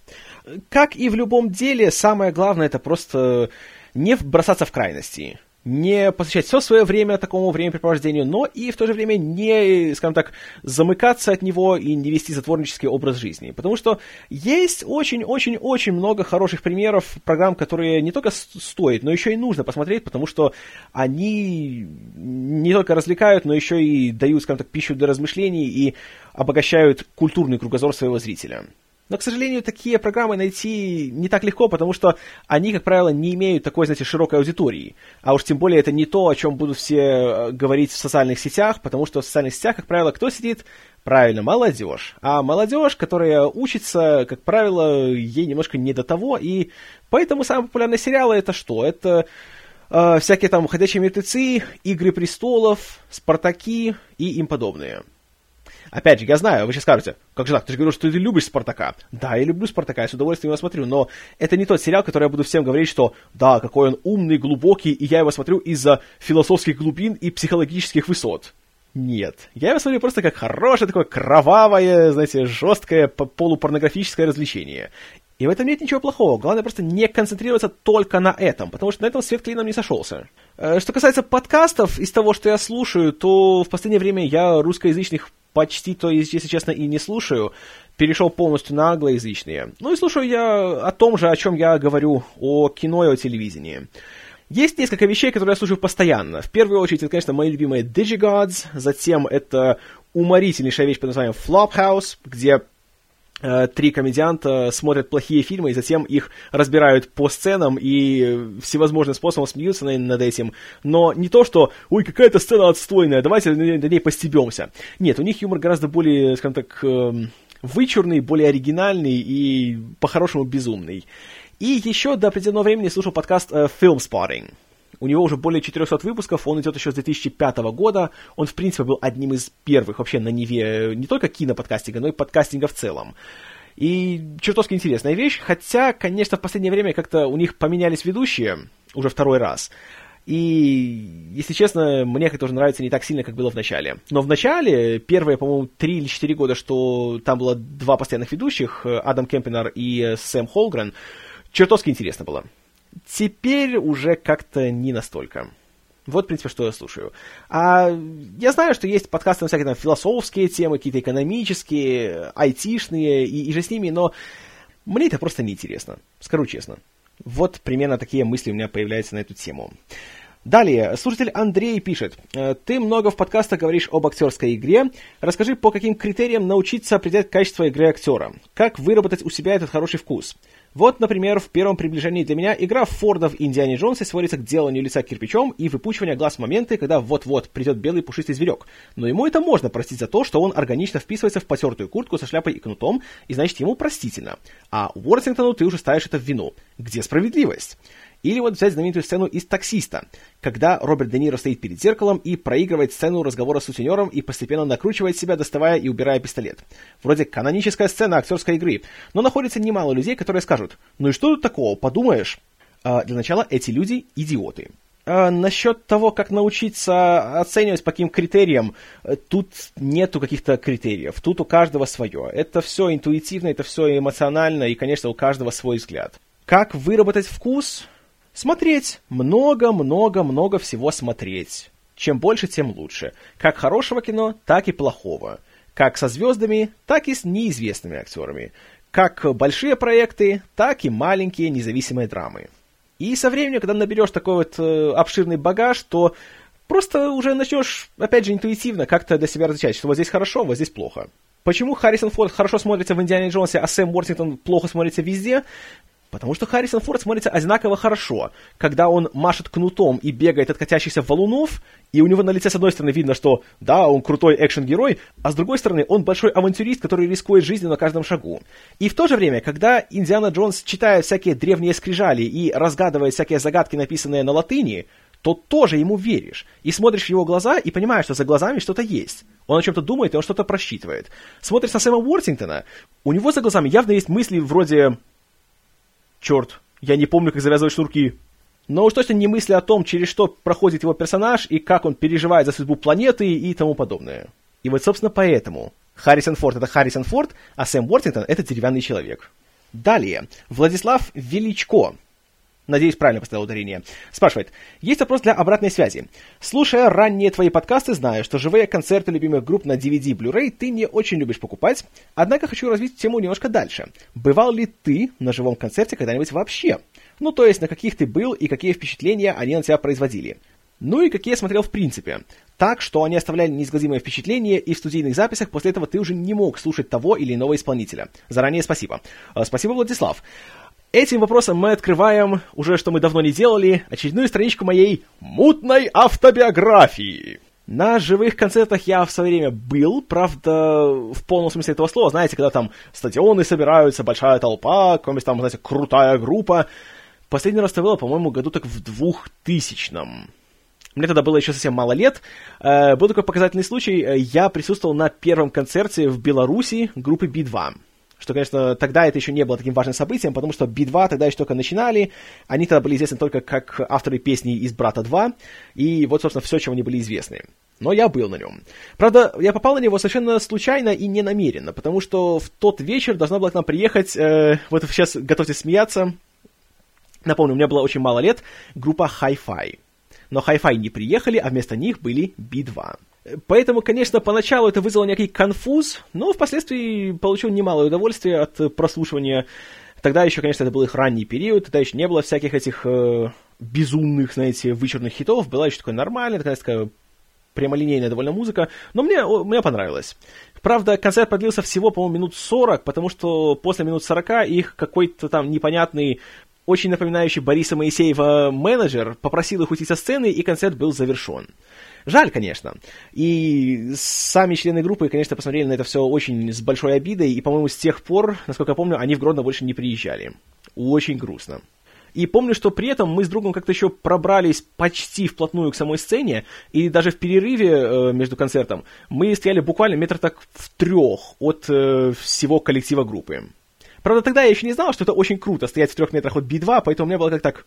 Э, стоят какие-то потные, полуодетые, накуренные мужики.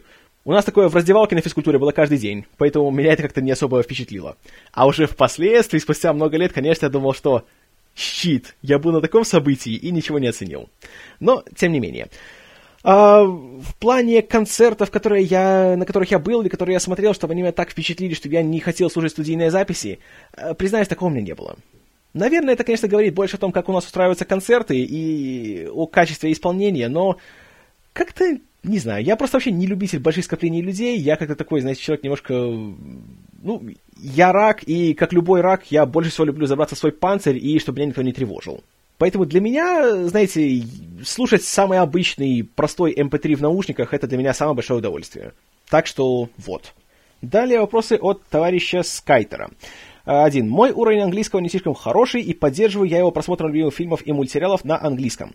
Посоветуй какой-нибудь хороший сериал, но не слишком сложный с точки зрения лексики и без каких-либо особенностей с акцентами. Просто два-три самых стоящих с просмотра сериала. А вот здесь такая сразу возникает вещь, э, такой довольно распространенный подход, что я буду учить английский по фильмам, значит, давайте мне что-нибудь новое, что я еще не знаю, что я не смотрел. Этот подход, на мой взгляд, является не самым продуктивным. Как раз надо брать то, что ты уже смотрел, то, что ты хорошо знаешь и что любишь. Потому что по собственному опыту, как я все это дело изучал, как я набирался лексики. Я записывал, как правило, с телевидения то, что мне нравится, каких-нибудь там Симпсонов, Саут Парк и другие всякие комедийные вещи. Серии коротенькие, по 25 минут, без рекламы. Все записывал на кассету, а затем просто эту кассету пилил снова и снова и снова и снова, пока она становилась несмотрибельной. И именно благодаря тому, что я любил эти вещи, я был готов смотреть их бесконечное количество раз, они мне не надоедали, и постепенно тогда я просто не потому, что я думал, о, я сейчас выучу язык. Мне просто безумно нравились отдельные реплики или отдельные диалоги, и когда я смотрел, то я просто сам себе делал такое как бы задание, чтобы как можно больше это запомнить, и чтобы при просмотре еще и успеть как-то синхронно с героями это все цитировать. Потом старался цитировать, чтобы передать интонацию, передать тембр э, голоса, передать акцент и все остальное. И так постепенно, одно за другим, все это начало накапливаться, и впоследствии это уже превратилось просто в самое обычное знание. И не только связанное с тем, что, о, мне нравится этот сериал, там, я вот из South Парка готов там целый монолог там процитировать.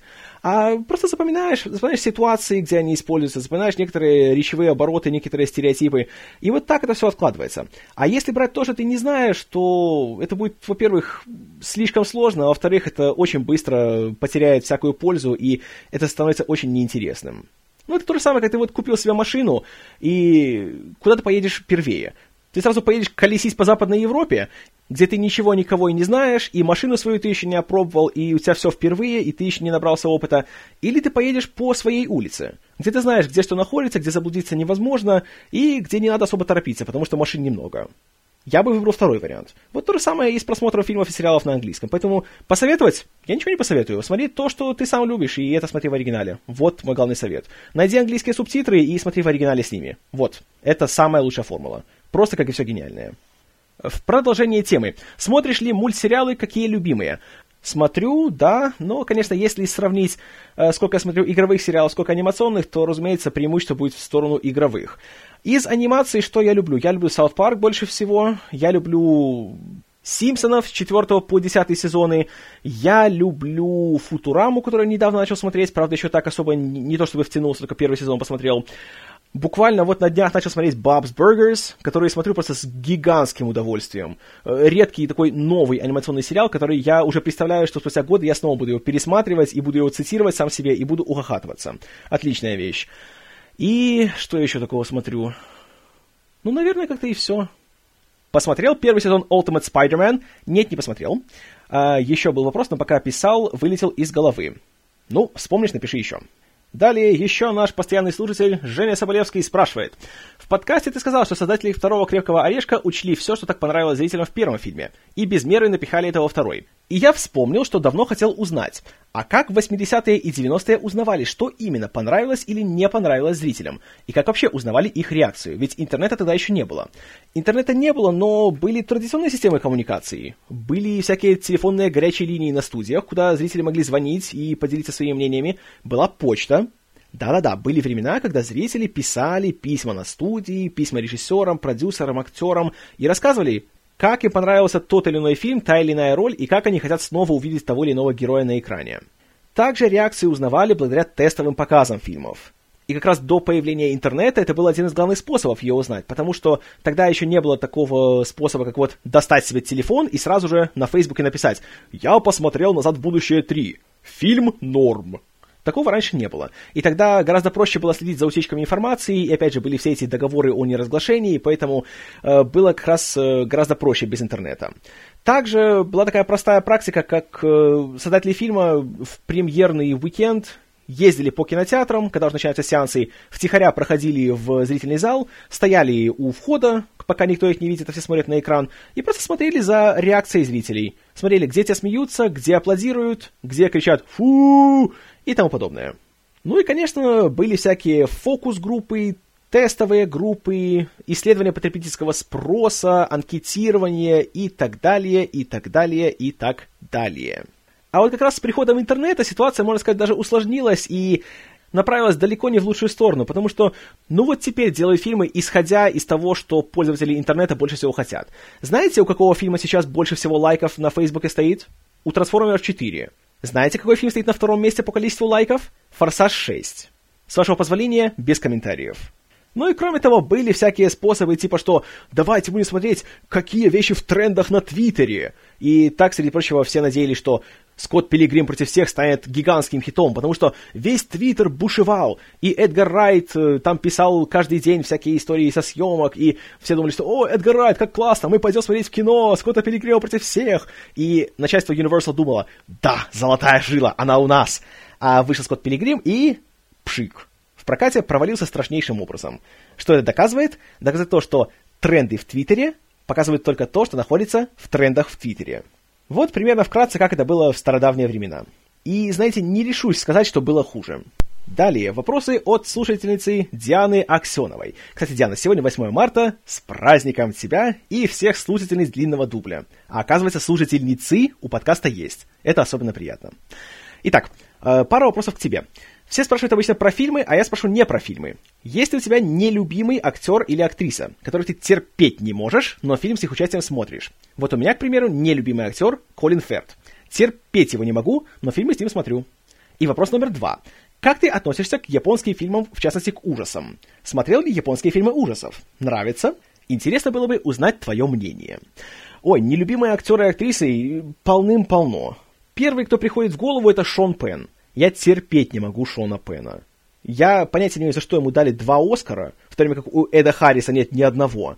Э, что-то в этой вселенной, конечно, неправильно. Э, я вообще не знаю, почему все говорят, что ой, какой он талантливый актер, какой он разносторонний. Он во всех фильмах один и тот же. Он все время ходит своим этим лицом в стиле «я объелся лимонов» и обязательно хмурится, кричит и впадает в истерики. Простите, нет. Но при этом я смотрю фильмы, в которых он есть. И, к счастью, моя нелюбовь к нему не настолько сильна, чтобы его присутствие портило какой-то фильм для меня. Э, Еще, например, очень не люблю Джулию Робертс. Вот вообще не люблю. Никак.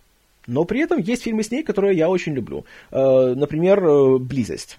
Обожаю.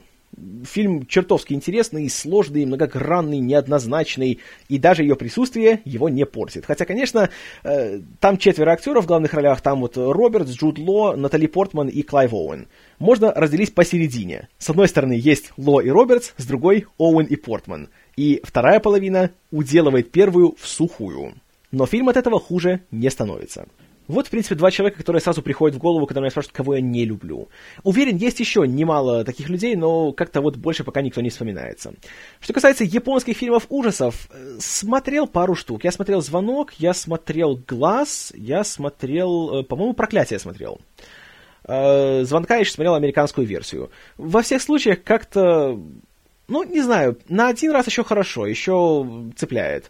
Но когда смотришь более чем один фильм о том, какие страшные мертвые японские дети, и как они начинают э, мстить за свою, понимаете, несправедливую смерть, то к этому быстро привыкаешь и очень быстро засыпаешь на таких фильмах. И когда смотришь какой-нибудь, опять же, американский ремейк «Звонка», не знаю, во второй раз, то замечаешь, что фильм все тянется и тянется и тянется и тянется. Потом он заканчивается, и по экрану титры тянутся и тянутся и тянутся.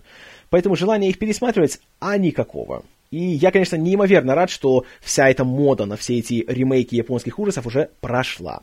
Вот и славненько. Далее идет ряд вопросов от нового слушателя под ником Азраилус. Привет, Киномен. Недавно слушать подкаст, очень нравится. Спасибо. Вопросы такие. Э, почему такой классный фильм, как Dread 3D, по сборам оказался провальным? Какие еще фильмы были провальны, несмотря на отличный сюжет? А Dread 3D почему провалился? Потому что, во-первых, э, были всякие нехорошие истории со съемок. Ну, я уже рассказывал то, как Пита Трэвиса отстранили, и что Алекс Гарланд всем там руководил. Это, конечно, сыграло не на пользу фильма. Во-вторых, бюджет был небольшой, и фильм не имел поддержки какой-то большой, знаете, гигантской студии. Его делали британские кинокомпании и индийские, что интересно. И только потом уже в качестве дистрибьютора появилась э, студия Lionsgate. Но она как-то так особо больших денег в это все не вкладывала. Поэтому у него не было такой агрессивной рекламной кампании, которая всех бы убедила в том, что вот идите в кино, смотрите классный фильм. А, трейлер фильма также, должен сказать, не внушал большого доверия. Ну, тут опять вся эта история про совпадение с Рейдом. И что еще? Ну, конечно, еще была такая большая такая черная туча над фильмом под названием «Судья Дред» со Слаем Сталлоне все-таки этот фильм до сих пор остался у всех в умах, и большинство зрителей просто не хотело рисковать. Вот они и не пошли. Да, конечно, э, Дреда привезли на Комик-кон в прошлом году, сделали показ для тамошних посетителей, все остались в восторге, говорили, что какой классный фильм, смотрите в кино, но этого мало. Плюс Комик-кон это довольно специфическая аудитория, туда приезжает всякая молодежь, которые... Вот в чем злая ирония. Приезжаешь на Комик-кон, говоришь, да, мы сделаем фильм за 300 миллионов долларов, только идите в кино. Да, да, делайте классно, мы это любим. Потом приходит э, время премьеры фильма, и эта самая молодежь, сидя у себя дома перед компьютером, думает, Ай, мне лень, я лучше скачаю его потом. И поэтому фильм за 300 миллионов проваливается. Вот что-то такое случилось здесь. И, как я уже говорил, просто о Дреде недостаточно большое количество зрителей знало, потому что его просто не так активно рекламировали, как другие фильмы прошлого лета, ну, вроде тех же «Мстителей», «Бэтмена», даже пресловутая «Эволюция Борна» была более хорошо раскручена, чем Дред.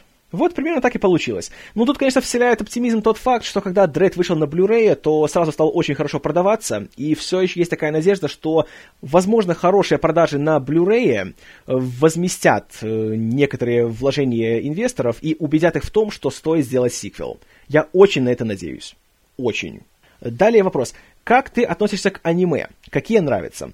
Об этом я говорил еще в далеком 2011 году. С тех пор ситуация никак не поменялась ни в одну сторону, поэтому послушай, пожалуйста, выпуск номер 47. На Арподе ты его найдешь. Он рассказывает про фильм э, «Выходной день Ферриса Бьюлера». Э, там я это рассказывал более-менее подробно. Далее вопрос. Если бы тебе предложили написать сценарий, то к какому фильму ты бы хотел это сделать? Ой, об этом также я как-то говорил в одной из обратных связей на тему того, что я писал, что бы я написал, что бы я снял. Э, послушай там. В плане сценария, э, ну, сделаю такой небольшой анонс. Скоро я буду делать подкаст о «Темном рыцаре. Двоеточие возрождения легенды», и фильм меня настолько страшно расстроил и разочаровал, что по предложению замечательного человека Багмена, который в очередной раз сделал для подкаста замечательную совершенно обложку, спасибо ему за это, э, я даже стал думать, как бы я завершил трилогию о Бэтмене. И так вот последние несколько месяцев, даже более чем несколько, я просто ходил и так вот все это перемалывал у себя в голове, и я думаю, что как-то постараюсь все это оформить и озвучить в подкасте. В качестве такого длинного постскриптума о том, как бы я все это сделал. Ну, не знаю, может, кому-то будет интересно. А насчет того, что бы я написал, посмотри обратную связь. Не помню, какая это именно была, но там их немного, поэтому это будет выпуск, э, что у нас было, 99 потом 110, 120, 130, 140 и вот 160, 165. В одном из них что-то должно быть. Далее вопрос. Как ты относишься к таким обзорщикам, как Bad Comedian, которые обозревают российские трэш-фильмы? А я к ним не отношусь, потому что я просто за ними не слежу. Э, тут дело в моих промытых мозгах, и как-то вообще весь русскоязычный интернет я, если честно, ну, не то чтобы я сознательно игнорирую, я периодически пытаюсь как-то ознакомиться с чем-то, но я не знаю почему, но как-то минуты две-три посмотрел, и мне становится скучно, я просто выключаю все это дело. Вот, в принципе, все, что я могу сказать. Как-то более подробно что-то оценивать, я считаю, не совсем этично, потому что я знаю не понаслышке, каково это заниматься какой-то творческой работой, я знаю, как-то трудно, и, знаете, легко всегда кого-то как-то опускать и говорить, что ой, какая лажа, что он там делает и так далее. А попробуй сам такое сделать. Поэтому просто из этических соображений это все, что я скажу. Я ничего ни плохого, ни хорошего не буду говорить. Я пробовал смотреть и Bad Comedian, и как-то Усачев, правильно фамилия, да? Руслан Усачев. Его пытался смотреть, много чего пытался, но как-то, ну, просто не пошло. Это, это не мое. Ничего против не имею тех, кто это любит, но просто как-то... У меня это большого такого интереса не вызывает. Я предпочитаю делать свой подкаст, следить за ним и меньше смотреть на других. Потому что, опять же, смотришь на других, хочешь не хочешь, что-то начнешь перенимать. А мне хотелось бы, чтобы это было что-то от меня, что-то, знаете, от души, и чтобы это было что-то самобытное и сколь-нибудь оригинальное. Далее, серия вопросов от пользователя по имени Тоха Спалабутый. Итак, один. Наверное, у любого процесса есть определенные вехи. Это же касается и кино. Так вот, давай условно разобьем весь период существования Голливуда на десятилетия и чисто гипотетически и субъективно попробуем охарактеризовать каждое из них и назвать самый яркий его представитель. Наверное, на такой вопрос сходу не ответишь, но хотелось бы услышать первое, что придет на ум. А я уже, по-моему, немножко на это ответил, когда меня спрашивали о периодах и о том, что мне в этом нравится. Так что я уверен, Тоха, ты уже услышал ответ на этот вопрос, так что не думаю, что следует повторяться. Вопрос номер два. Ведешь ли ты подсчет каким-то образом просмотренных тобой фильмов, сериалов, эпизодов? Пользуешься ли онлайн-сервисами подобного рода или держишь все это в уме? В плане фильмов я когда-то пытался, я уже рассказывал вам, на iCheck Movies э, все отметить, что я смотрел, но просто мне как-то очень быстро это все надоело. И в любом случае надо сидеть и вспоминать, ворошиться в памяти, а что я смотрел, что я не смотрел, помню ли я это, помню ли я то. И я просто понял, что это не самое благодарное и не самое благородное занятие, и гораздо проще, если просто меня спросят, смотрел ли ты этот фильм или нет. Я скажу, да, смотрел или нет, не смотрел. В этом плане у меня память еще более-менее действует. Насчет сериалов, я есть на My Shows, и там, да, там гораздо проще, и там я фиксирую то, что я смотрю, регулярно обновляю, ежедневно, поэтому, если кому интересно, то спрашивайте, дам ссылку. Вопрос номер три. Какое у тебя сложилось впечатление о Стивене Кинге, и в частности об экранизациях его романов? «Сияние Кубрика», «Оно», Кэрри, Кристина, Зеленая миля, Дети кукурузы и так далее. А, Кинга вообще я люблю, хотя к своему стыду признаю, что прочитал я, наверное, только романов 5 у него, и те не самые такие, знаете, знаковые, но э, еще полно времени, чтобы наверстать. А фильмы, вот тут, конечно, все неоднозначно. Есть просто гениальные экранизации, вроде «Побега из Шошенка». Вообще, абсолютно мой любимый фильм по Кингу и просто один из моих любимых фильмов.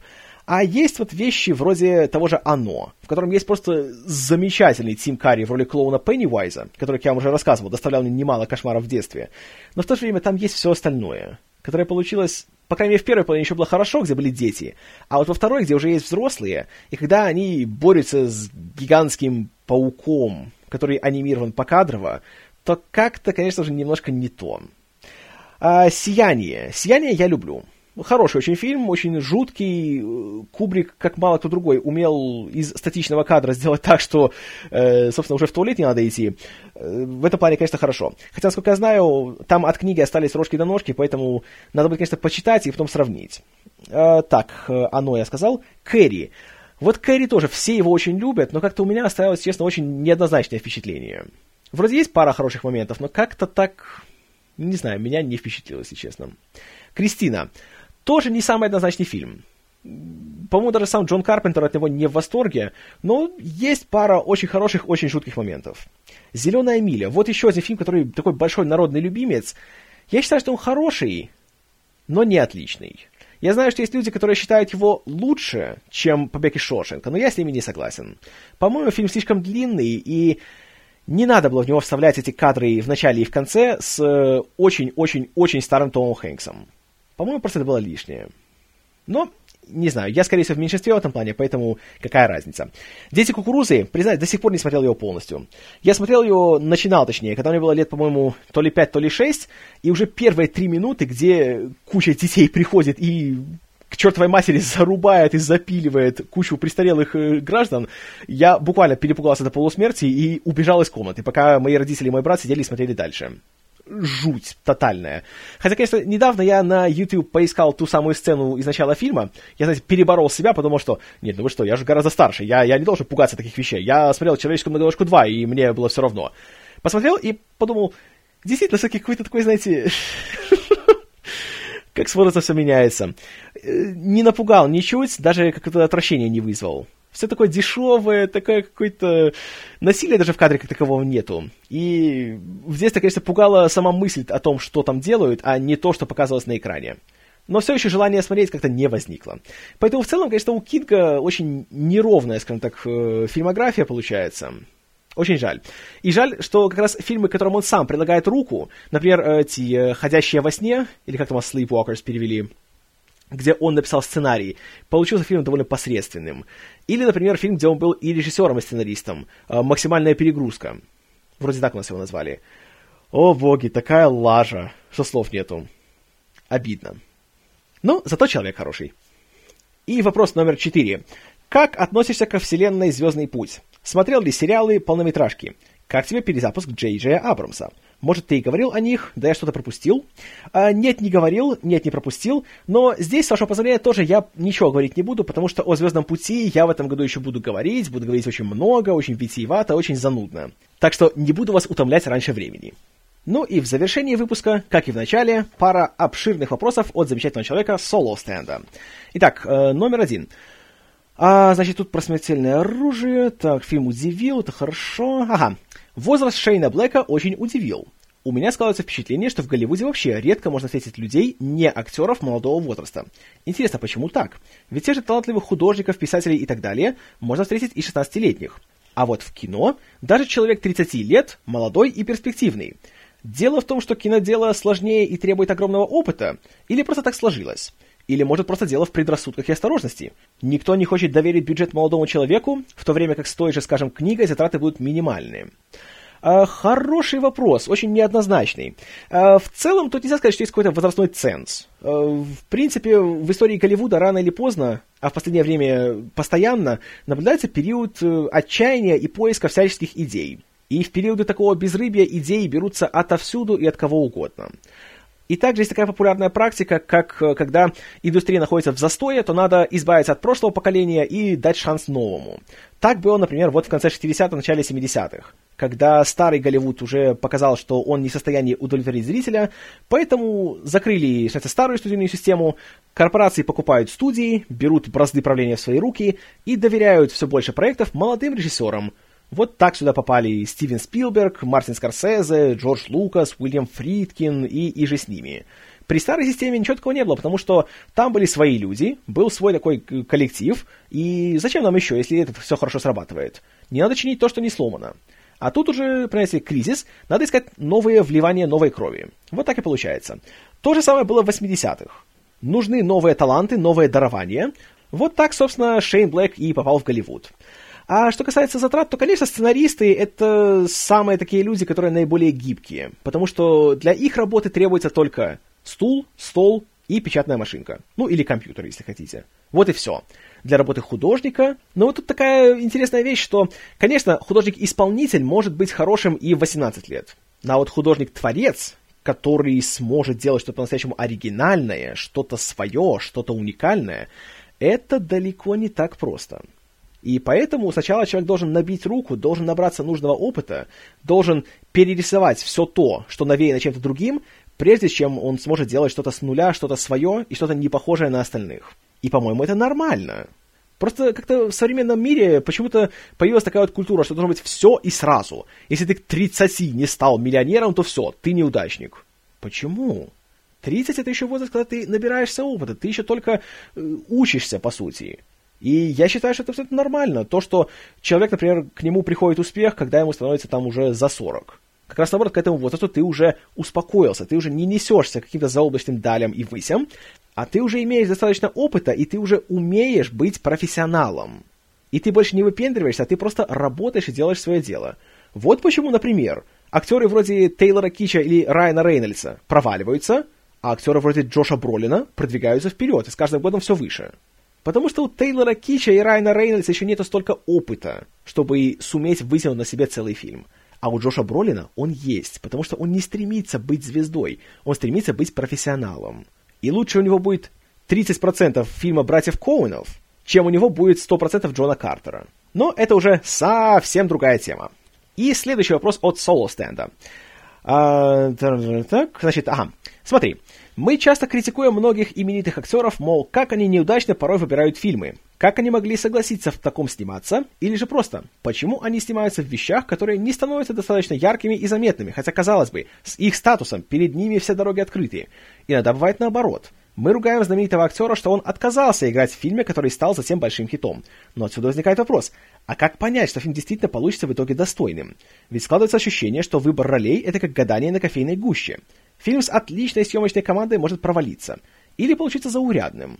Хотя на стадии разработки он казался отличным шагом в развитии карьеры и, напротив, ни на что не претендующий фильм может стать сенсацией.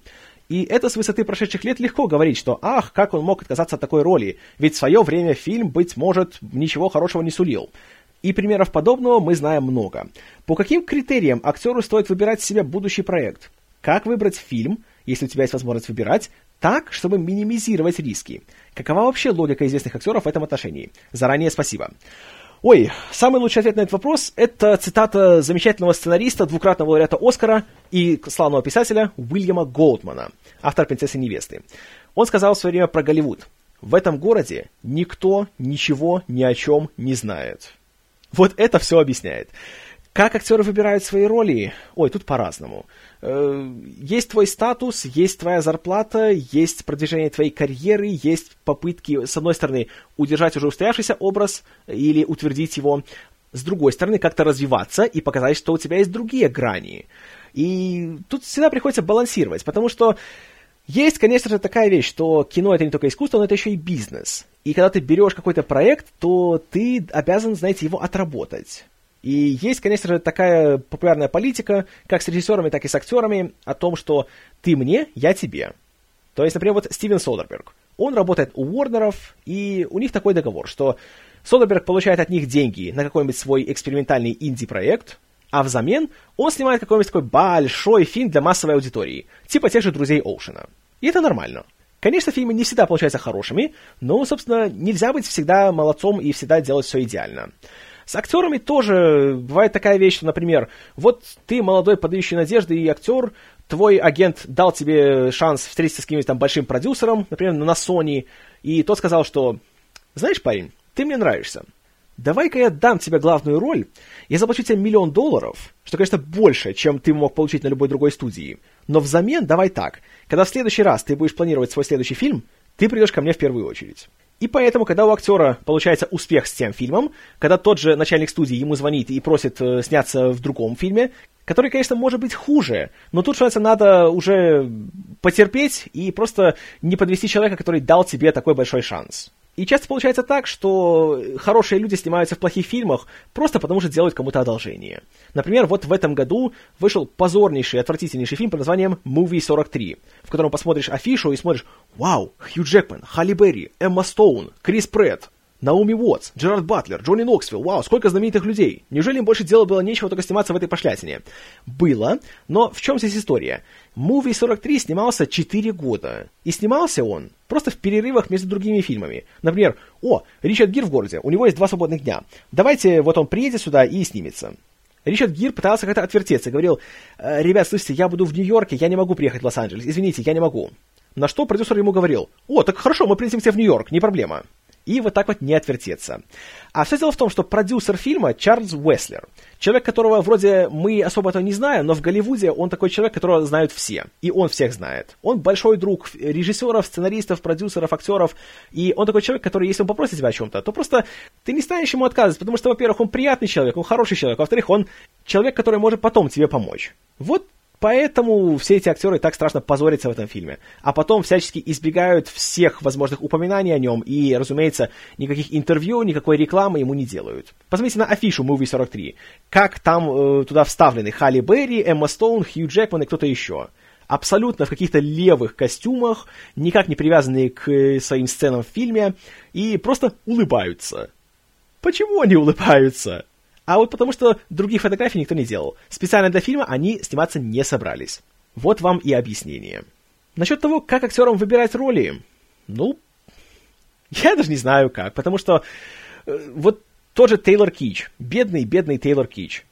Посмотрите его ситуацию. У него три фильма, два из которых э, снимают лауреаты Оскара причем двойные лауреаты Оскара. И думаешь, что побери, Оливер Стоун, Эндрю Стентон, человек из Pixar, а, какие актеры здесь, я буду играть вместе с Уильямом Дефо и с Брайаном Крэнстоном, блин, как классно, и с Марком Стронгом, черт побери, мечты сбываются, фильм 250 миллионов долларов, это будет Дисней, новая франшиза, да, я буду героем, понимаете ли, все, звездой. А выходит фильм, и получается Джон Картер. У, неловко. В то же время посмотрите на какого-нибудь Райана Гослинга, который вроде, знаете, такой человек симпатичный, популярный, и он бы мог сразу лезть в Голливуд, сниматься в всяких там больших, знаете ли, мелодрамах и боевиках и приключениях. Да, у него был дневник памяти, но после того он пошел сниматься в всякое инди-кино. И так, например, был фильм «Полу Нельсон». Конечно, он был недорогой, там ему заплатили копейки, но зато он получил номинацию на Оскар. А это гораздо важнее. И это показало, что а этот Гослинг классный актер. И потом получается, что, например, в 2011 году, когда Голливуд отчаянно хотел сказать нам, что Райан Рейнольдс большая звезда, ничего не получилось, а Райан Гослинг спокойненько так себе пробрался. Сначала у него был драйв, потом была эта дурацкая любовь, и оба фильма прошли очень хорошо, и все сказали, вау, Гослинг, какой молодец. А про Рейнольдса такого никто не сказал. Аналогично Майкл Фассбендер – тоже вроде бы нигде не светился, ни в чем большом не снимался, но так пошел по всяким маленьким инди-проектам от Стива Маккуина. Сыграл в «Голоде», привлек к себе внимание, сыграл в «Стыде», привлек к себе еще большее внимание, и постепенно добрался до больших голливудских ролей. Теперь он в «Людях X и все, он, он гигантская звезда. Так что, наверное, урок здесь в том, что не надо идти за очевидными, знаете, хитами, о том, что на бумаге кажется все, это лучший проект на свете. Надо идти за интересными историями, с интересными персонажами и твое от тебя не уйдет. Если ты будешь работать, если ты будешь стараться, то все будет хорошо. Эмма Стоун тоже поначалу снимала всяких глупостях, типа «Мальчикам это нравится» или «Призраки бывших подружек». Потому что надо набраться опыта. Там у нее были маленькие роли второго плана. Но даже в этих плохих фильмах, ну ладно, «Призраки бывших подружек» — это средненький фильм, не столько плохой. Там есть Мэтью МакКонахи, который хорош на удивление, там есть Майкл Даглас, который тоже хорош, не на удивление. И там были такие роли, где она крала каждую свою сцену. И все думали, ну, Фи, конечно, лажа, да, но вот что это за дев- девочка такая рыжеволосая была, там вот в этой паре сцен? Надо бы к ней присмотреться. И потом, бац, отличница легкого поведения. Эмма Стоун – звезда. Но, в очередной раз повторю, никто ничего ни о чем не знает. И на этой исключительно положительной ноте давайте-ка мы завершим нашу с вами обратную связь я вам скажу большое спасибо за ваши вопросы, за ваше внимание и за ваше терпение.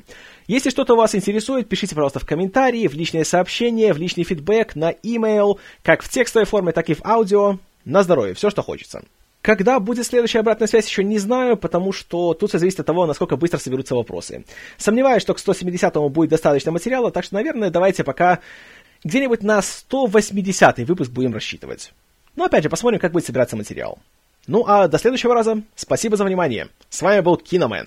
И единственная идея, более заезженная, чем серийные убийцы, это раздвоение личности.